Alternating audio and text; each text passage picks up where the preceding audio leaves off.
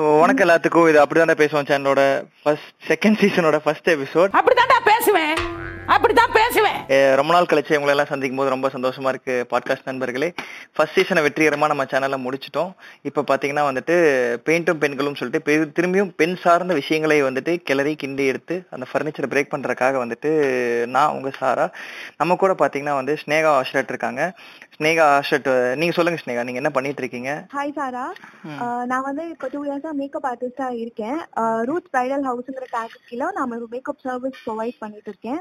அது கூட இப்போ ஒரு கிளாத்திங் பிராண்டும் நான் ஸ்டார்ட் பண்ணியிருக்கேன். சோ இந்த வுமன் ரிலேட்டட் சர்வீஸ்லாம் பண்ணிட்டு இருக்கேன். ஏன் வந்துட்டு உங்களை மாதிரி வந்துட்டு ஒரு ஆண்டர்பிரனருக்கு ஒரு வாய்ப்பு கொடுத்தோம்னா வந்துட்டு நீங்க எங்களுக்கு ஒரு வாய்ப்பு கொடுக்குற மாதிரி நாங்க உங்களுக்கு வாய்ப்பு கொடுக்குறோம். சோ இந்த மாதிரி எங்க ஆண்டர்பிரனர்ஸ் வந்துட்டு இது மாதிரி வரலாம் அப்படிங்கறக்கு வந்துட்டு இவங்க ஒரு எடுத்துக்காட்டு. ஒரு டூ இயர்ஸா சக்சஸ்ஃபுல்லா வந்துட்டு இந்த பெண்ணை ஆதிக்கப்படுத்தும் ஒரு சமூகத்திலிருந்து வந்து ஸோ ஒரு தனித்துவமா ஒரு பிராண்டை நிறுவி அடுத்து சக்சஸ்ஃபுல்லா போயிட்டு இருக்கவங்களை வந்துட்டு நம்ம என்கரேஜ் என்னைக்கும் பண்ணுவோம். ஸோ உங்க சேனலோட லிங்கை நம்ம கண்டிப்பா உள்ள கொடுக்குறோம். ஸோ கண்டிப்பா பெஸ்ட் டிஸ்கவுண்ட்ஸ் வந்து கண்டிப்பா கொடுப்பாங்க. நீங்க என் பேர்ல யூஸ் பண்ணாதீங்க, கண்டிப்பா உங்க சேனல் லிங்க் நான் கண்டிப்பா போடுறேன். ஸோ இப்போ இப்போ இந்த எபிசோடு எதுக்கு நம்ம இணைஞ்சிருக்கோம்னு பார்த்தீங்கன்னா வந்துட்டு இப்போ லாக்டவுனில் அதிகமாக வந்துட்டு கொரோனா பரவுதோ இல்லையோ அதிகமாக இன்விடேஷன்ஸ் வந்து வாட்ஸ்அப்பில் பரவிட்டு இருக்கு. ஸோ எல்லாருமே கல்யாணம்ங்கிற ஒரு விஷயத்த கையில் எடுத்து இந்த டைமில் பண்ணால் செலவு கம்மியாகும் அப்படிங்கிறாங்க. ஸோ கல்யாணத்தில் பார்த்தீங்கன்னா வந்துட்டு எப்படி சாப்பாடு மண்டபம் ப்ளஸ் வந்துட்டு ஜுவல்லரின்னு எடுக்கும்போது அடிஷ்னலாக இவங்க கையில் எடுக்கிற விஷயங்கள் பார்த்தீங்கன்னா மேக்கப்பு ஃபோட்டோகிராஃபின்னு ஒரு விஷயத்த அதிகமாக எடுக்கிறாங்க. இப்போது ரெண்டுமே ரெண்டுமே அதிகமாக இருக்கும்போது வந்து இந்த மேக்கப்புக்குங்கிற காஸ்ட்டும் ஏன் அதிகமாக இருக்குது, அப்புறம் அந்த மேக்கப் ஏன் இவ்வளோ ஸ்பெசிஃபிக்காக இருக்குது, அந்த மாதிரி நிறையப்பட்ட ஃபர்னிச்சர் இதில் போட்டு உடைச்சு அதை விஷயத்தை பற்றி நம்ம பேசுறதுக்காக தான் நம்ம கூட ஸ்னேகா ஆஷிரத் இருக்காங்க. ஸோ ஸ்னேகா, இப்போ நீங்கள் உங்கள் உங்கள் பாயிண்ட் ஆஃப் வியூலேருந்து சொல்லுங்கள் ஃபஸ்ட்டு, எப்போ வந்துட்டு இந்த மேக்கப்லாம் ஸ்டார்ட் ஆச்சு, எப்படி இந்த மேக்கப்போட கல்ச்சர் இந்த சிவிலைசேஷன் நம்ம ஊருக்குள்ளே வந்துச்சு, இல்லை ஐ மீன் பொதுவாக அந்த வேர்ல்டுக்கு எப்படி இன்ட்ரடியூஸ் ஆயிருக்கும்னு நீங்கள் ஏதாவது ஐடியா இருக்குங்களா? ஓகே, மேக்கப்புங்கிற ஒரு விஷயம் வந்து நம்ம டே டு லைஃப்ல இருக்கு. இது வந்துட்டு இன்னைக்கு நேற்று உருவான விஷயம் கிடையாது. காலகாலமா நம்ம லைஃப் ஸ்டைல்ல ஒரு பார்ட்டா இருந்துட்டு வர விஷயம் தான் இது. அந்த காலத்து ராஜா ராணிகள்ல இருந்து எல்லாருமே மேக்கப் போட்டிருக்காங்க. ஸோ நீங்க மூவிஸ்லயா இருக்கட்டும் எதுல பார்த்தாலுமே டாக்குமெண்ட்ரிஸ்ல பார்க்கலாம். அதுவும் எஜிப்டியன்ஸ் வந்து அவங்க வந்துட்டு மேக்கப்புங்கிறத வந்து ஒரு ஒர்க்காவே அவங்க பண்ணிட்டு இருந்திருக்காங்க. ஸோ மேக்கப் வந்து இன்னைக்கு நேற்று உருவானது கிடையாது. காலங்காலமா நம்ம வாழ்க்கையில ஒரு இதா இருக்கு, ஒரு முறையா இருந்துட்டு வருது. மேக்கப்ங்கிறது ஒரு விஷயம் இருக்கிற மாதிரி மேக்கப் ஆர்டிஸ்ட்ங்கிறது வந்துட்டு ஒரு காலங்காலமா தொன்று தொட்டு தூங்கி தொழிலா இருக்கு. ஆமா, ஆனா அது ரீசன்ட் டைம்ஸ்ல தான் இப்ப பீக்ல போயிட்டு இருக்கு. மேக்கப் ஆர்டிஸ்ட்ங்கிற ஒரு ஃபீல்ட் வந்துட்டு நீங்க இன்ஸ்டாகிராம் பார்த்தாலே தெரியும், நீங்க டெய்லி ஒரு மேக்கப் ஆர்டிஸ்ட் வந்து இன்ஸ்டாக்கு வந்துகிட்டே தான் இருக்காங்க. அது இல்லாம பார்க்கும்போது அதுக்கான படிப்பும் இருக்குன்னு நினைக்கிறேன். ப்ரொஃபஷனலா டு பி ப்ரொஃபஷனலுக்கு வந்துட்டு அதுக்கு வந்து கோர்சஸா இருக்கட்டும், ஒர்க் ஷாப்ஸா இருக்கட்டும், காஸ்மெட்டாலஜி சம்திங் அது மாதிரி ஏதோ இருக்குங்களா? யா யா அதுவும் இல்லாம இப்ப வந்துட்டு இப்ப பெரிய பெரிய மேக்கப் ஆர்டிஸ்ட் எல்லாம் என்ன பண்றாங்க, டீச் பண்றாங்க. சோ அவங்களுக்கு அவங்களுக்கு கீழே ஒரு ஐம்பது பேர் கிளாஸ் போறாங்க, அடுத்த பேட்ச் ஒரு ஐம்பது பேர், இந்த மாதிரி வந்துட்டு மேக்கப் ஆர்டிஸ்ட் வந்துகிட்டே தான் இருக்காங்க. இப்ப ஒரு பெண்ணு எடுக்கும்போது அப்ப நம்ம மேக்கப்னு பாக்கும்போது நீங்க சொன்ன மாதிரி பழைய டாக்குமெண்ட்ரிஸா இருக்கட்டும், அந்த அப்பகலிப்டோல இருந்து இதுலயுமே பார்க்கும்போது ஒரு ஆண் சா பெண் சார்ந்தும் ஆண் சார்ந்தும் இல்லாம ஒரு ஜெண்டர் ஸ்பெசிஃபிக்கா வந்துட்டு எல்லா வயதினரும் எல்லா மதத்தினரும் ஐ மீன் எல்லாருமே வந்துட்டு மேக்கப்புங்கிற ஒரு விஷயத்த வந்து போட்டிருக்காங்க. இது மேக்கப் ஜஸ்ட் நார்மலா ஃபேஷியல் மட்டும் இல்லாம ஆல் ஓவர் தி பாடியில வந்துட்டு கலர்ஸா இருக்கட்டும், ஜுவல்லரியா இருக்கட்டும், ஆர்டிஸ்டிக் ஒர்க், டாட்டூஸா இருக்கட்டும், சோ எல்லாமே இன்க்ளூசிவ் ஆஃப் மேக்கப்ங்கிற சார்ட் ஆஃப்ல வந்துட்டு அவங்கள செல்ஃப் குரூமிங்கிற விஷயத்த வந்து அதிகமா பண்றத நம்ம நேர் கூட பாக்குற மாதிரி இருக்கு. இன்னி ட்ரைபல்ல கூட இன்னியுமே வந்து ரெட் இண்டியன்ஸா இருக்கட்டும் எல்லாருமே வந்துட்டு still they are using makeups. இன்னியும் ட்ரைபல் இண்டியன் ஐலாண்ட்ல எல்லாம் இருக்காங்க. சோ அவங்களெல்லாம் பார்க்கும்போது வந்துட்டு இன்னுமே வந்து மேக்கப் ரிலேட்டடா வந்துட்டு அவங்க இன்னியும் இருக்காங்க அப்படின்னு. கம்மிங் டு நம்ம வந்துட்டு இருக்கிற பால்வெளியில் இருக்கிற சூரிய குடும்பத்தில் இருக்கிற கிரகங்களில் அப்படியே உள்ள உள்ள உள்ள வந்துட்டு நம்ம ஜூம் இன் கொண்டு வந்து வந்தோம்னா நம்ம இந்தியாவில், அதுவும் ஸ்பெசிஃபிக்காக இன் சவுத் இந்தியாவில் பார்க்கும்போது பார்த்தீங்கன்னா வந்துட்டு when it comes to makeup பார்த்தீங்கன்னா வந்துட்டு பெண்களுக்கு வந்துட்டு மேக்கப்பும் ட்ரெஸ்ஸிங்கும் அண்ட் க்ரூமிங் இது இந்த ரெண்டு விஷயமே பார்த்தீங்கன்னா வந்துட்டு அதிகபட்சமாக வந்துட்டு பெண்களை கவர்ந்த சா பெண்களை சார்ந்தும் பெண்களை கவர்ந்த விஷயமா இருக்கு. ரெண்டு கண்கள் போல, கரெக்டுங்களா? ஆமா, ஏன்னா எப்பவுமே ஒரு பெண்கள்னு எடுத்துக்கிட்ட போது அவங்க வந்துட்டு எப்பவுமே ஒரு ப்ரெசன்டபிளா இருக்க நினைப்பாங்க. தங்களை அழகு அழகுபடுத்திக்கிறது தான் அவங்களுக்கு வந்துட்டு ரொம்ப பிடிச்ச விஷயம். அதனால வந்துட்டு அதுல அவங்க அதிகமா கான்சென்ட்ரேட் பண்றாங்க. அது தவிர்க்க முடியாத ஒரு விஷயம் பெண்களுக்கு மேக்கப் அப்படிங்கிறது. டு பி டு பி அந்த ஸ்பாட்லைட் செல்ஃப் சென்ட்ரிக்கா இருக்கணும். அப்போ அப்புறம் வந்துட்டு இப்ப மேக்கப் ஸ்டாண்டர்ட்ஸும் பாத்தீங்கன்னா வந்துட்டு அதையும் குரூவ் ஆயிட்டே இருக்குல்லங்க. ஆரம்ப காலத்துல நம்ம அப்பா அம்மா போட்டோஸா இருக்கட்டும் இல்ல சொந்தக்காரங்களோட பழைய ஆல்பம்ஸ் பார்க்கும்போது அந்த ஸ்டாண்டர்ட் வந்துட்டு ஜென்ரேஷன் பை ஜென்ரேஷன் வந்துட்டு அன்னைக்கு வந்துட்டு பெயிண்ட் அடித்த காலங்கள் வந்து இன்னைக்கு வந்துட்டு அது க்ரூமிங்கா மாறி வந்துட்டு ஒரு இன்ச் பை இன்ச்சா பார்த்து பண்ண வேண்டிய ஒர்க்கா இருக்கு. ஐ மீன் சீக்ஸ்க்கு ஒரு கலரு, சின்னுக்கு ஒரு கலரு அப்படின்னு சொல்லிட்டு ரொம்ப அந்த மேக்கப்போட இத பத்தி நான் சொல்லியே ஆகணும். நீங்க சொன்ன மாதிரி நம்ம அப்பா அம்மாவோட வெட்டிங் ஆல்பமே பாத்துக்கிட்டாலும் அவங்க அவ்வளவு மேக்கப் போட்டிருக்க மாட்டாங்க. இதுல நம்ம அம்மாங்களுக்கு வந்து அவங்க பிரைடா இருந்த போது மேக்கப்ங்கிறது வந்து அவ்வளோ ஒரு இதா தெரியாது. ஆனா இப்ப இருக்கிற நீங்க போட்டோஸ் பாருங்க, அதுலயே உங்களுக்கு தெரிஞ்சிடும் லைக் எவ்வளவு தூரம் மேக்கப் டிராவல் ஆகி வந்திருக்கு, இப்ப எந்த ஸ்டேஜ்ல இருக்கு அப்படிங்கறது உங்களுக்கே அது எஃபிஷியன்ட்டா தெரியும். இப்ப த்ரீ டி மேக்கப் எல்லாம் வருதுங்களா? அப்படியா? ஆமா, த்ரீ டி மேக்கப். அது என்னங்க த்ரீ டி? சோ இந்த மாதிரி நிறைய விஷயங்கள் த்ரீ டி வால்பேப்பர் பாக்குறோம், அதே மாதிரி த்ரீ டி ஏங்க மனுஷனே த்ரீ டி தாங்க. எல்லா டைமென்ஷனையும் பார்க்கலாம் இல்லங்க, மூஞ்சியும் பார்க்கலாம், காதும் பார்க்கலாம், மூணு டைரக்ஷன்ல நீங்க எல்லா டைரக்ஷன்ல மனுஷனை பார்க்கலாம்ல. மேக்கப் இண்டஸ்ட்ரி வந்து இப்போ ஒரு நான் ஸ்டாப்பபிளா போயிட்டு இருக்கு, அன்ஸ்டாப்பபிள் இண்டஸ்ட்ரி. அது இன்னும் புது புது பரிமாணங்களை எடுக்கும் தான் நான் நினைக்கிறேன். உங்க தொழிலே விட்டு கொடுக்க முடியாது.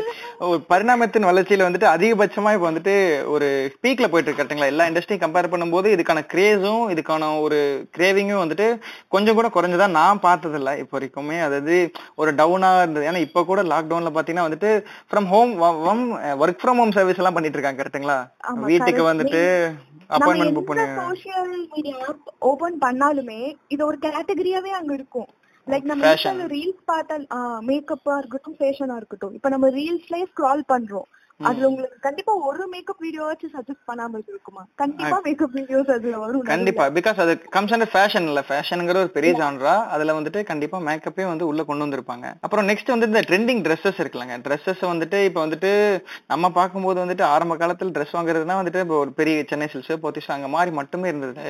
இப்போ வந்து டிசைனர் வேர் ட்ரெஸ்ஸஸ் வந்துட்டு அதிகமா கொண்டு வந்துருக்காங்க. இப்ப என்ன ட்ரெஸ் வேணுமோ வந்துட்டு உங்களுக்கு என்ன பேட்டர்ன்ல வேணாலும் எதுவுமே வேணாலும் அந்த ட்ரெஸ்ஸுக்கும் அந்த ட்ரெஸ் தராங்க கரெக்ட்டுங்களா? ட்ரெஸ் வந்து ஒரு டிசைனா ஒரு ட்ரெண்டா இருக்க மாதிரி கொண்டு வந்துறாங்க. யா, அது एक्चुअली என்னன்னா இப்போ சொல்ல போனா என்னோட எக்ஸ்பீரியன்ஸ்ல சொல்ல போனா நானுமே ஒரு காலேஜ் மிட் வரைக்கும் நமக்கு தெரிஞ்ச பெரிய பெரிய ஷாப்ஸ் சென்னை சில்க்ஸா இருக்கட்டும், ஸ்ரீதேவியா இருக்கட்டும், போத்தீஸா இருக்கட்டும், ஏதாச்சும் ஃபங்க்ஷன் வந்தாலே அங்க போய் எடுக்கிறது தான் வழக்கம்.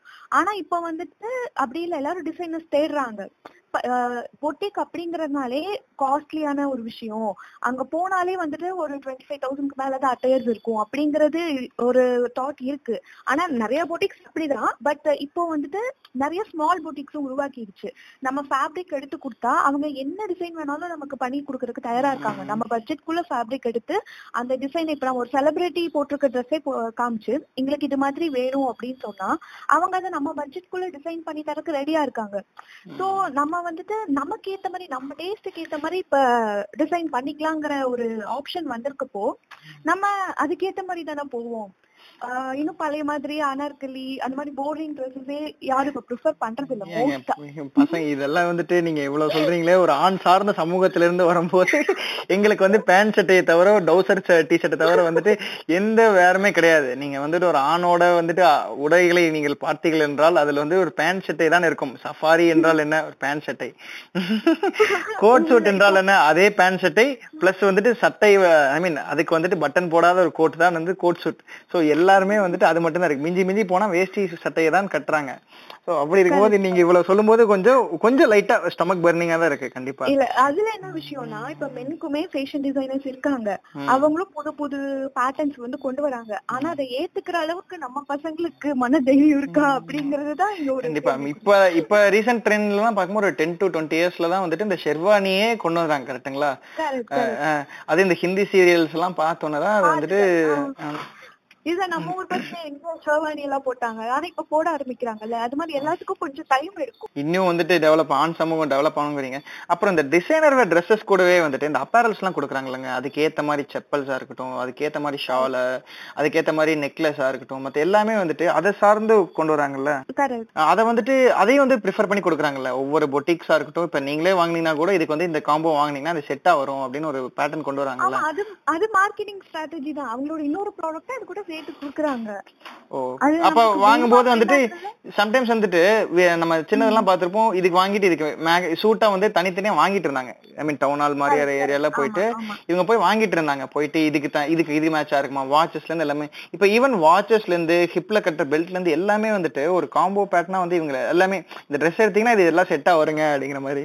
உம் ஆமா ஆமா ஆக்சுவலா அதான் நம்ம சின்ன வயசுல இருக்கும்போது இந்த மாதிரி தீபாவளி கிறிஸ்மஸ் அந்த மாதிரி ஃபங்க்ஷன்ஸ்க்கு எல்லாம் நம்ம போயிட்டு ஒரு ட்ரெஸ் எடுத்துட்டு அது மேட்சிங் ஜுவல்ஸ் வாங்குறதா இருக்கட்டும், பேக்ஸ் வாங்குறதா இருக்கட்டும், டவுன் ஹாலே ஒரு ரவுண்ட் அடிச்சுட்டு தான் நம்ம வந்துட்டு வருவோம். ஆனா இப்ப வந்துட்டு அந்த மாதிரி ஆப்ஷன்ஸும் இருக்கு. அது நம்ம நம்மளோட நம்ம செலக்ட் பண்றதுதான். அது நமக்கு அது வேணுமா வேண்டாமா அப்படிங்கறது, நமக்கு பிடிச்சிருந்தா ஓகே வித் தட், அப்படி இல்லைன்னா நம்ம நமக்கு பிடிச்ச மாதிரி வாங்கிக்கிறோம், அவ்வளவுதான்.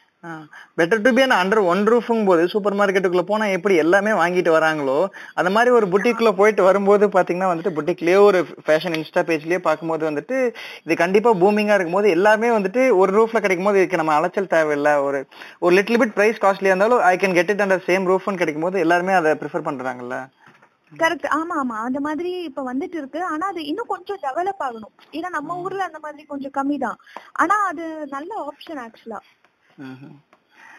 அப்புறம் பாத்தீங்கன்னா வந்துட்டு இந்த நெட் ஐ மீன் இந்த நெட் வந்து ஜியோ வந்ததுக்கு அப்புறம் பொதுவா வந்துட்டு ஆஃப்டர் ஜியோ பிஃபோர் ஜியோன்னு சொல்ற மாதிரி ஏடிபிசி மாதிரி சொல்லும்போது ஆஃப்டர் ஜியோ அந்த இன்டர்நெட் அதிகமா எக்ஸ்ப்ளோர் ஆகி வேர்ல்டு இந்த மீன் சவுத் இந்தியாக்குள்ளேயே இந்தியாக்குள்ளேயே வரும்போது அதுக்கப்புறம் வந்து இண்டஸ்ட்ரி ஃபேஷன் வந்துட்டு ஒரு பயங்கரமான க்ரோத். கரெக்டுங்களா? ஏன்னா அது சொல்லியே ஆகணும். ஏன்னா அதுக்கு முன்னாடி வந்துட்டு மோஸ்ட் ஆஃப் த பீப்புளுக்கு தெரியாது ஃபேஷன்னா என்னன்னே நிறைய பேருக்கு தெரியாது, இப்படி எல்லாம் இருக்கா அப்படிங்கிறது. இப்ப நானே மேக்கப் ஸ்டார்ட் பண்ணும் போது மேக்கப்புக்குன்னு ஒரு கோர்ஸ் இருக்கா அப்படின்னு எனக்கு இன்டர்நெட் பார்த்துதான் தெரியும். அது இவ்வளவு டெவலப் ஆயிட்டு இருக்கு அப்படிங்கிறது. சோ நிறைய பேருக்கு நிறைய ரீச் ஆனதுக்கு காரணம் இன்டர்நெட் தான். அப்புறம் இப்ப வந்துட்டு அந்த ஆன்லைன் பர்ச்சேசிங்கிறது வந்துட்டு எல்லாத்துமே வந்துட்டு அந்த பெண்கள் சார்ந்த விஷயமா ட்ரெஸ்ஸஸ் வந்து இப்ப வந்துட்டு அந்த மிந்த்ரா முதல் முதல்ல வரும்போது யாருமே பர்ச்சேஸ் பண்ண ஆரம்பிக்கல. பட் இந்த டைம் வந்து மிந்த்ரா வந்து எவ்வளவு தைரியமா ஃபேஷன் சேல் வருவாங்கன்னா வந்துட்டு இட்ஸ் செல்ஃப் சென்ட்ரிக்கா இருக்கும்போது seventy percent of Myntra sale is utilise by female ஜெண்டர்னு சொல்றாங்க. கரெக்டுங்களா? Correct correct. இப்போ அதேதான். ஏன்னா பெண்கள் வந்து இந்த மாதிரியான விஷயங்களுக்கு நிறைய ஸ்பெண்ட் பண்ணுவாங்க. ஃபர்ஸ்ட் பாயிண்ட், அவங்களுக்கு இது மாதிரி ஸ்பெண்ட் பண்றதுக்கு பிடிக்கும், இந்த ட்ரெஸ் போட்டா நான் நல்லா இருப்பேன் அப்படின்னு அவங்க முடிவு பண்ணிட்டாங்கன்னா அவங்க அதை வாங்குறதுல இருந்து யாராலையும் அவங்களை தடுக்க முடியாது அந்த அளவுக்கு. ஆனா பசங்க அவ்வளவு ப்ரிஃபர் பண்ண மாட்டாங்க. அவங்களுக்கு சூட்டபிளா ஒரு பேண்ட் ஷர்ட் எடுத்தா போதும் அப்படின்னு அவங்க நினைப்பாங்க. இப்போ வந்துட்டு ஃபீமேல் போன்ல இருக்க ஷாப்பிங் ஆப்ஸ் பாருங்க, எல்லாமே இந்த மாதிரி ஃபேஷன் ரிலேட்டடா தான் இருக்கும். ஆனா பசங்க போன்ல இவ்ளோ ஷாப்பிங் ஆப்ஸ் இருக்காது, மோஸ்டா மோஸ்டா இருக்காது. தெரிஞ்சதே எங்க எங்க பாருங்க இப்ப ஓபனா போன்ல பார்த்தாலும் அமேசான் பிளிப்கார்ட் தவிர எங்கிட்ட எதுவுமே இல்லைங்க. ஆமா, அதுவும் கேட்ஜெட் சம்பந்தப்பட்டதான் வச்சிருப்பாங்களே தவிர இந்த மாதிரி ஃபேஷன் சம்பந்தப்பட்ட ஆப்ஸ் வந்து அவங்க கிட்ட ரொம்ப கம்மி. இப்ப இந்த மாதிரி விஷயங்கள் இருக்கும்போது இப்ப பெண்களுக்கு பாத்தீங்கன்னா வந்துட்டு சில பேர் வந்துட்டு ட்ரெஸ் ஏன் சைஸுக்கு சூட் ஆகாத மாதிரி இருக்கும். ஐ மீன் அதே அந்த அளவுக்கு பக்கா ஃபிட்டிங்கா இருக்குமா அப்படிங்கிற விஷயங்கள்லாம் இருக்குல்ல. இப்போ ஒவ்வொரு பிராண்ட் ஒவ்வொரு சைஸஸ் இருக்கும். ஸோ அதனால வந்துட்டு எனக்கு சூட்டபிளா வந்து ஆன்லைன்ல இருக்காதுங்கிற ஒரு ஒரு நம்பிக்கை இருக்குல்ல. எல்லாருமே வந்துட்டு எல்லாருமே ஆன்லைன் ஏன் போகணுங்கிற ஒரு நம்பிக்கையில அவங்க இருக்காங்கல்ல. ஆமா, ஸ்டார்டிங்ல ஆக்சுவலா இந்த ப்ராப்ளம் இருந்தது.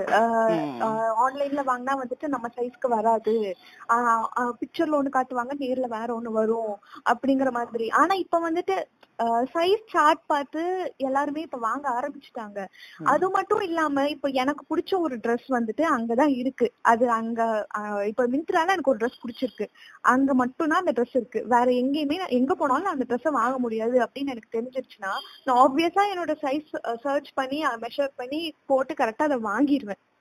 கரெக்டுங்களா? அந்த ட்ரெஸ் ஏன் விடணும் அப்படிங்கறதுதான் இருக்கு. சோ ஆன்லைன் ஷாப்பிங் வந்து இப்ப நல்லாவே க்ரோ ஆயிட்டே தான் இருக்கு. அன்லெஸ் அண்ட் அன்டில் ஒரு டைம் நீங்க பர்ச்சேஸ் பண்ற வரைக்குமே வந்துட்டு அது வந்துட்டு ஒரு ஒரு மித்தாவே தான் இருக்கு. கரெக்ட்டுங்களா? சைஸ் சூட் ஆகுமா, மெட்டீரியல் நல்லா இருக்குமா. ஆமா, எனக்கு நிறைய பயம் இருக்கு. நான் இப்போ ஆன்லைன்ல ஒரு ட்ரெஸ் வாங்கினேன்னா அது என் கைக்கு வந்து ரீச் ஆகி நான் அதை ஓபன் பண்ற வரைக்கும் எனக்கு ஒரு பயம் இருக்கும், ஏன்னா ஃபிட் ஆகுமா ஆகாதான்ட்டு. அப்புறம் போட்டு பார்த்ததுக்கு அப்புறம் ஒன்ஸ் அந்த பேஜ் எனக்கு செட் ஆயிடுச்சுன்னா நாங்க கண்டினியூஸா ஷாப் பண்ண ஆரம்பிச்சிருக்கோம். ஈவன் தோ ஈஸி ரிட்டர்ன்ஸ் இருந்தாலுமே வந்துட்டு நமக்கு ஆசைப்பட்ட ட்ரெஸ் நமக்கு சூட் ஆகாம போயிருமோங்கிற ஒரு பதட்டம் வந்துட்டு நிலவுது. கரெக்ட்டுங்களா? ஆமா ஆமா, அது தேவையில்லாத வொர்க் தானே நமக்கு. வந்துட்டு செட் ஆகாம அப்புறம் திரும்ப ரிட்டர்ன் பண்ணிட்டு ரீஃபண்ட் பண்ணுவாங்களா, ஆமா ரீஃபண்ட் பண்ணுவாங்களா மாட்டாங்களாங்களே ஒரு இதோடயே இருக்கு. இப்போ வந்துட்டு ஆன்லைன் ஷாப்பிங்கும் பார்த்தீங்கன்னா வந்துட்டு இப்போ எல்லாருமே யூஸ் பண்ணுறாங்களே. இப்போ மோஸ்ட்லி வந்துட்டு மடி இப்போ வந்துட்டு எல்லா ட்ரெஸ்ஸஸுமே அங்கே அவைலபிளாக இருக்கும்போது நீங்கள் சொன்ன மாதிரி சைஸ் சார்ட் பார்த்தே வந்துட்டு வாங்குவாங்க. முதல்ல தான் வந்துட்டு அந்த பயம் இருந்துச்சு, இப்படி வாங்கினா ஏமாத்திடுவாங்களோ dress. Because we are from a society where ஒரு தேர்ட்டி டு ஃபார்ட்டி இயர்ஸாக வந்துட்டு ட்ரெஸ்ஸை வந்து பேக்கிங்கில் பார்த்துட்டு இருந்து அந்த சமூகம் அடுத்த தலைமுறை மாறி ஒரு சென்னை சில்க்ஸ் மாதிரியோ மற்ற பிராண்ட்ஸ்லாம் வந்துட்டு ஐ மீன் நம்ம ஊரை பொறுத்தவர்களுக்கு அந்த பிராண்ட்ஸ்லாம் வந்துட்டு டச் அண்ட் ஃபீல் கான்செப்டை ஃபர்ஸ்ட் ஃபர்ஸ்ட் அவங்க தான் கொண்டு வராங்க. ஃபர்ஸ்ட் ஃபர்ஸ்ட் ஆல் ஓவர் சவுத்லேயே வந்துட்டு ஒரு ட்ரெஸ்ஸை உங்களுக்கு வேணா நீங்கள் தொட்டு பார்த்து பார்க்கலாம், உங்கள் ட்ரெஸ் வேணா நீங்கள் வந்துட்டு ட்ரையல் ரூம் வச்சு நீங்கள் பார்த்துக்கலாம். அப்படி கொண்டு வந்து ஒரு நாற்பது வருஷமாக வந்துட்டு ஒரு ட்ரெஸ் இண்டஸ்ட்ரி வந்துட்டு ஒரு டெக்ஸ்டைல் இண்டஸ்ட்ரி அங்கே இருக்கும்போது இவங்க வந்துட்டு திருப்பி வந்து ட்ரெஸ்ஸை வந்துட்டு கைகள் கெட்டாத தூரத்தில் வைக்கும்போது அதை மாறுறதுக்கான டைம் வந்து ஒரு ஒரு பிரீத்திங் ஸ்பேஸ் கண்டிப்பாக எல்லாத்துக்குமே தேவைப்படும் இல்லைங்க. ஆமா, இந்த டிஸ்அட்வான்டேஜ் இருக்கு, நம்மளால ட்ரையல் பார்க்க முடியாது அப்படிங்கிற ஒரு இது இருந்தாலுமே இப்போ அந்த ட்ரெஸ் வந்து எனக்கு வேணும், அது வந்து என் கண்ணை கவருது அப்படின்னா நான் அதுக்கு ரிஸ்க் எடுக்க நான் என்னோட என்ன பொறுத்த வரைக்கும் நான் அதுக்கு கண்டிப்பா ரிஸ்க் எடுப்பேன். அது என்னதான் அப்படின்னு வாங்கி நான் பார்ப்பேன். அது என்னோட கியூரியாசிட்டியா இருக்கலாம், இல்ல எனக்கு அது வேணும் அப்படிங்கிற ஒரு இதா கூட இருக்கலாம். இப்போ ஆரம்ப காலத்துல எல்லா அம்மாக்களுமே வந்துட்டு பெண்களுக்கு வந்து அதை தவிர்க்க சொல்லுவாங்க, வேணாம் இதுக்கு நேரில் போய் வாங்கிக்கலாம்னு சொல்லுவாங்க. பட் அன்லெஸ் அந்த ட்ரெஸ் வந்து ரீச் ஆகி அந்த பொண்ணுக்கு அது பர்ஃபெக்டா சூட் ஆயிருச்சுன்னா ஓகே அப்படிங்கிற ஒரு மென்டாலிட்டிக்குள்ள எல்லாருமே ஒத்துக்குறாங்க இல்லைங்க. திருப்பி திருப்பி அதுக்கப்புறம் அந்த பொண்ணு யாரும் ஸ்டாப் பண்ண மாட்டாங்க. ஓ உங்களுக்கு பிடிச்சிருக்கா வாங்கிக்கோ அப்படின்னு. ஓ கரெக்டா இருந்தா ஓகே. ஆமா, அதுவும் இல்லாம அவ நிறைய ஆஃபர்ஸ் இருக்கு ஆன்லைன்ல நமக்கு ரேட். இப்போ இன்ஸ்டாகிராம்ல நிறைய ஷாப்பிங் பேஜஸ் இருக்கு இல்லையா, அதுல வந்துட்டு நமக்கு ஒரு ட்ரெஸ் அவ்வளோ விலை கம்மியா இருக்கும், ஆனா அதே ட்ரெஸ் வந்து இன்னொரு இடத்துல ரேட் ரொம்ப அதிகமா இருக்கும். சோ ஆப்வியஸா எல்லாரும் என்ன பண்ணுவாங்க, ரேட் கம்மியா இருக்க இடத்துல போய் இதை வாங்கி பாப்பாங்க. அதுக்கப்புறம் அதோட குவாலிட்டி பார்த்துட்டு தான் அவங்க முடிவு பண்ணணும். இப்போ மோஸ்ட்லி இது இது கம்பேர் பண்ணும்போது உங்க ஸ்டோர் வந்து கிளவுட்ல இருக்கும்போது அப்போ அதோட குவாலிட்டி வந்துட்டு பாத்தீங்கன்னா வந்துட்டு அந்த அளவுக்கு மோசமா இருக்கிறதுக்கு வாய்ப்பு இல்லை. அட்லீஸ்ட் ஒரு ரெகுலர் வேர் யூஸ் பண்ற அளவுக்காவது இருக்கணும் இல்லைங்க. எல்லாமே வந்து அந்த அளவுக்கு தான் இருக்கு எனக்கு தெரிஞ்சு. அவ்வளவு மோசமா இது வரைக்கும் ஆன்லைன் ஷாப்பிங்ல எந்த சைட்லயுமே வந்துட்டு மோசமான ஃபீட்பேக் கொடுத்து இல்ல. நான் வந்துட்டு ரெகுலரா ஆன்லைன்ல ஷாப் பண்ணுவேன். ஆனா இது வரைக்கும் குவாலிட்டி இஷ்யூ எதுவுமே பார்த்தது கிடையாது. ஏன்னா ஆல்ரெடி அதுல இன்னொரு ஆப்ஷன் இருக்கு, கீழே ரிவ்யூஸ் கொடுத்திருப்பாங்க, போட்டோஸோட ரிவ்யூஸ் போட்டிருப்பாங்க. அது ஒரு அட்வான்டேஜ் நமக்கு. ஆல்ரெடி வாங்கின கஸ்டமர்ஸ் வந்து அப்படி போட்டிருப்பாங்க.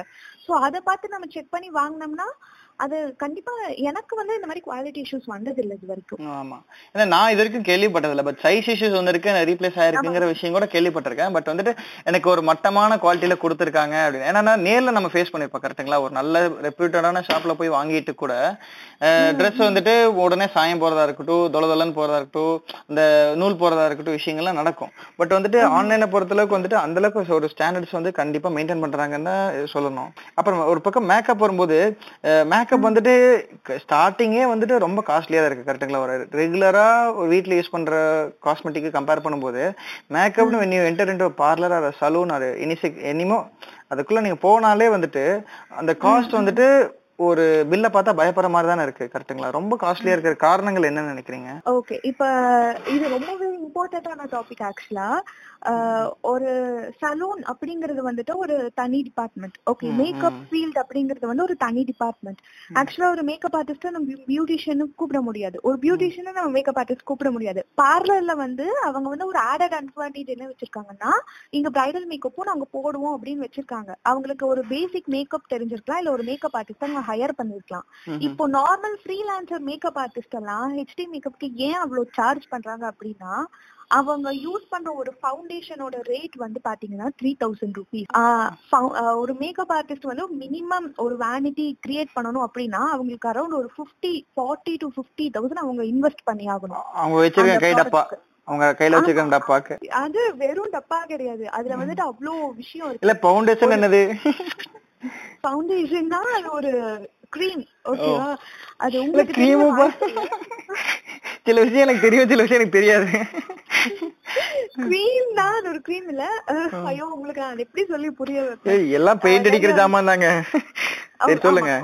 உங்களுக்கு புரியுற மாதிரி சொல்லணும்னா அது ஒரு பெயிண்ட் அடிக்கிற சாமான் தான். ஓகேவா, சோ அதோட ஒரு ஃபவுண்டேஷனோட ஷேட் வந்து த்ரீ தௌசண்ட் ருபீஸ். ஒரு மூணு ஷேடு இருந்தாதான் அதை மிக்ஸ் அண்ட் மேட்ச் பண்ணி ஒருத்தங்களுக்கு அவங்க ஸ்கின் கலருக்கு ஏற்ற ஷேடு நம்ம கொண்டு வர முடியும். அப்போ ஒரு ஃபவுண்டேஷன் வாங்குறதுக்கே வந்துட்டு ஒரு மேக்கப் ஆர்டிஸ்ட் வந்து அரௌண்ட் டென் தௌசண்ட் கிட்ட அவங்க அதுல எஃபர்ட் போட்டு எத்தனை பேருக்கு போடலாம் இதை நம்ம தீர அந்த பாட்டில் தீர்ற வரைக்கும் நம்ம யூஸ் பண்ணலாம். இந்த யூசேஜ் நீங்க சொல்லுங்க. பின்ன அது நீங்க எவ்வளோ இது இது மேக்கப் சீக்கிரஸ் எல்லாம் ரிவீல் பண்ணக்கூடாது. பட் இது வந்துட்டு கண்டிருக்கும் ஒரு ஐ ஓப்பனர் எபிசோடா இருக்கனால வந்துட்டு இதெல்லாம் நீங்க சொல்லி ஆகணும். ஒரு பாட்டில் வாங்க நீங்க எவ்வளவு பேருக்கு யூஸ் பண்ணலாம்? நான் ஒரு பாட்டில் வாங்கினேன்னா ஆக்சுவலா அதோட எக்ஸ்பைரி வந்து நம்ம ஒன் இயர் கிட்ட யூஸ் பண்ணலாம். அது அரௌண்ட் ஒரு ஃபார்ட்டி டு ஃபிஃப்டி பேருக்கு நம்ம யூஸ் பண்ற அளவு பொறுத்து தான். அண்ட் வந்துட்டு ஃபவுண்டேஷன் வந்து ஜஸ்ட் ஒரு ப்ராடக்ட் தான். ஆனா நம்ம ஒரு பிரைடல் மேக்கப்னு நம்ம போகும்போது நம்ம எவ்வளவு ப்ராடக்ட் யூஸ் பண்ணுவோம்னா பிரைமர் யூஸ் பண்ணுவோம், ஃபவுண்டேஷன் யூஸ் பண்ணுவோம், ஐ மேக்கப்க்கு ஐ ஷேடோ யூஸ் பண்ணுவோம். அது ஒரு லாங் லிஸ்ட். நான் லிஸ்ட் போட்டேன்னா அது அவ்வளோ பெரிய லாங் லிஸ்ட் வரும். இத்தனை ப்ராடக்ட்ஸும் வச்சுதான் ஒரு மேக்கப் ஆர்டிஸ்ட் வந்து ஒரு பிரைடு கிட்ட போக முடியும். அதுவும் இல்லாம நம்ம இப்ப நார்மல் பிராண்டட் ப்ராடக்ட்ஸ் யூஸ் பண்ணல, நார்மலா ப்ராடக்ட்ஸ் யூஸ் பண்றோம். ஒரு டென் தௌசண்ட் பிப்டீன் தௌசண்ட் குள்ள எல்லா ப்ராடக்ட்டும் நான் வாங்கி யூஸ் பண்றேன்னு வைங்க. அவங்க கேட்குற அந்த லுக் வருமா அப்படிங்கறது டவுட். அந்த லுக் வந்தாலும் அது ஸ்டே ஆகுமா? கல்யாணம் முடியற வரைக்கும் அவங்களுக்கு ஸ்டே ஆகணும்.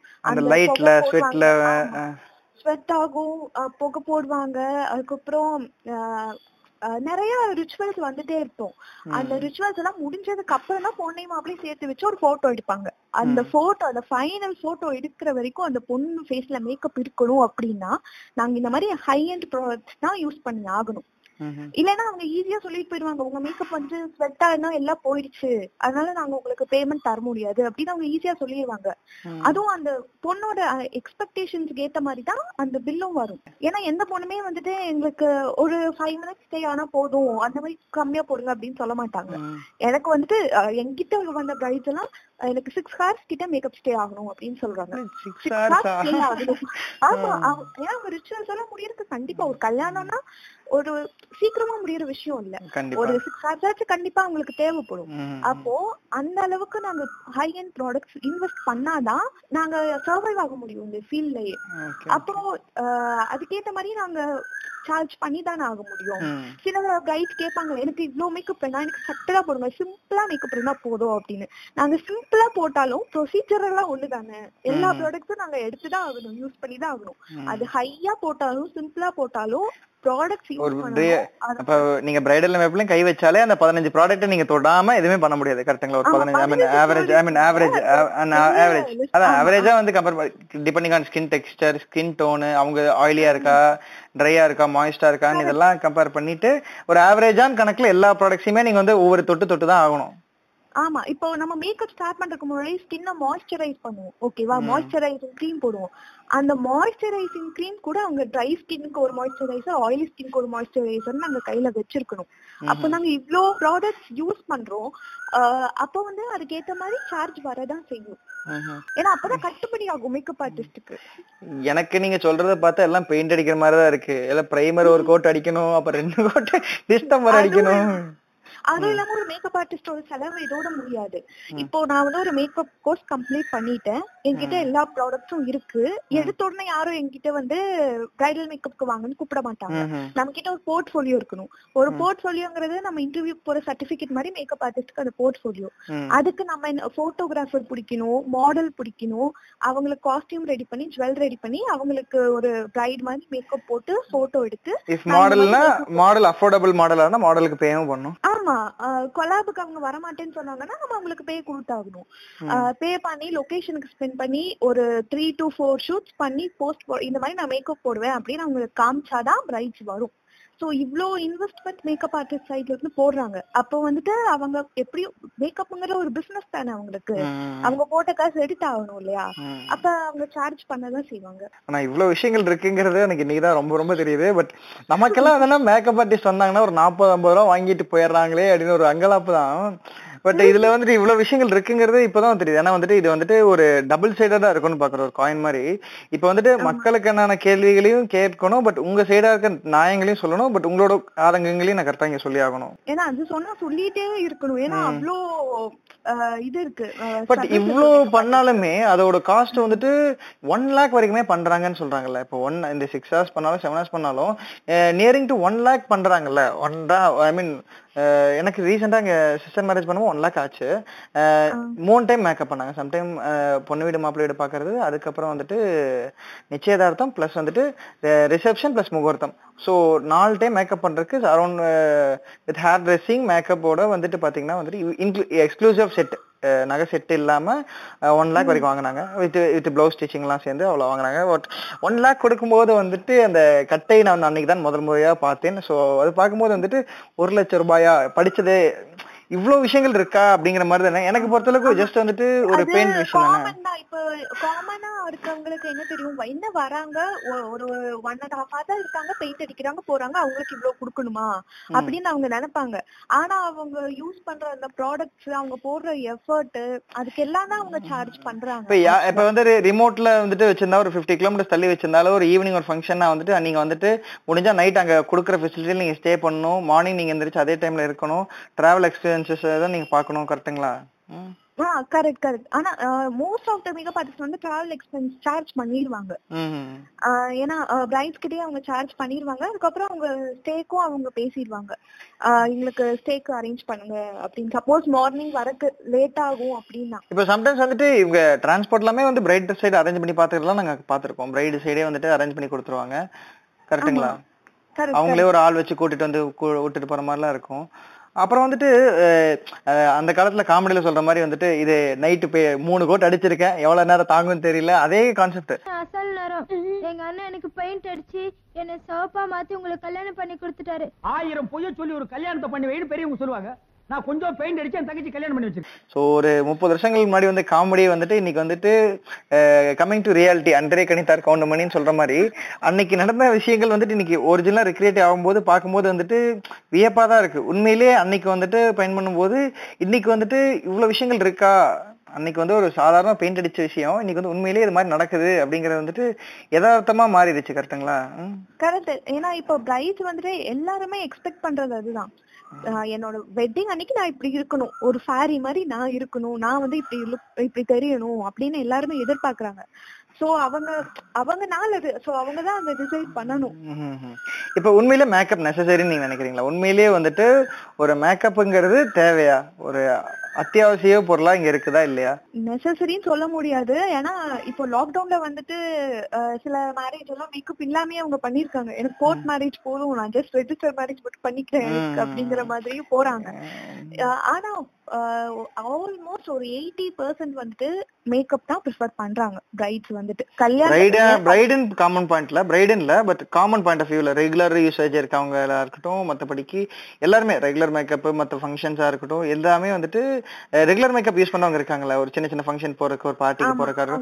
சோ அந்த மாதிரி இருக்கும்போது வந்துட்டு is it really necessary to to makeup dresses அதெல்லாம் அவ்வளோ ஸ்பெண்ட் பண்ணணும்னு அவசியமா? அது அவங்களோட தனிப்பட்ட விருப்பம் தான். இப்போ வந்துட்டு அது சில பேருக்கு ஒரு ஹேபிட் மாதிரி. எனக்கு வந்துட்டு லிப்ஸ்டிக் போடுற ஒரு ஹேபிட், என்ன ஆனாலும் சரி நான் ஒரு நாள் கூட லிப்ஸ்டிக் போடாம இருக்க மாட்டேன். அது வந்துட்டு நெசசரியா அப்படின்னு கேட்டா அவங்களுக்கு அது நெசசரி, அவங்க லைஃபுக்கு அது நெசசரி அப்படிங்கிற மாதிரி தான் சொல்ல முடியும். ஏன்னா அது எல்லாரும் எல்லாரும் ஒரு ஒரு மாதிரி. சில பேர் வந்துட்டு ஜஸ்ட் நான் பான்ஸ் போடும் போதும் எனக்கு அப்படின்னு பூச்சிட்டு போவாங்க. சில பேர் வந்துட்டு ஸ்டார்டிங்ல இருந்து இது வரைக்கும் எல்லாமே போட்டுட்டு வெளியில போவாங்க. இதெல்லாம் அவங்களோட வே ஆஃப் பிரசன்டேஷன் தான். அவங்க அவங்களை எப்படி அவங்க பிரசன்ட் பண்ணிக்கணும்னு நினைக்கிறாங்க, அவங்க மைண்ட் செட் தான் அது. ஓகே.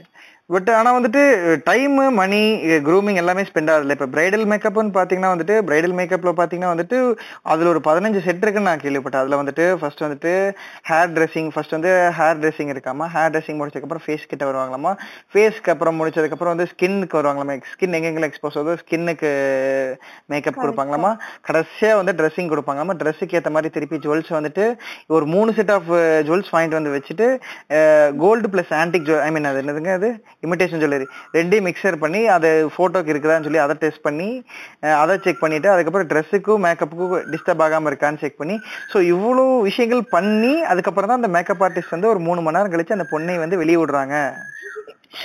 கரெக்ட் தான் கரெக்ட் தான். ஆனா அது டோட்டலி டிபெண்ட்ஸ் ஆன் பிரைட். ஒரு மேக்கப் ஆர்டிஸ்ட் வந்து ஃபர்ஸ்டே கேட்டுருவாங்க உங்களுக்கு என்ன மாதிரி நீங்க ப்ரிஃபர் பண்றீங்க அப்படின்ட்டு. அது எல்லாமே ஒரு பிரைடோட ரெக்குயர்மெண்ட்ஸ் பொறுத்து தான் அவங்க பண்ணுவாங்க. உங்களுக்கு இது செட் ஆகும் அப்படின்னு மேக்கப் ஆர்டிஸ்ட் சொல்லிடுவாங்க.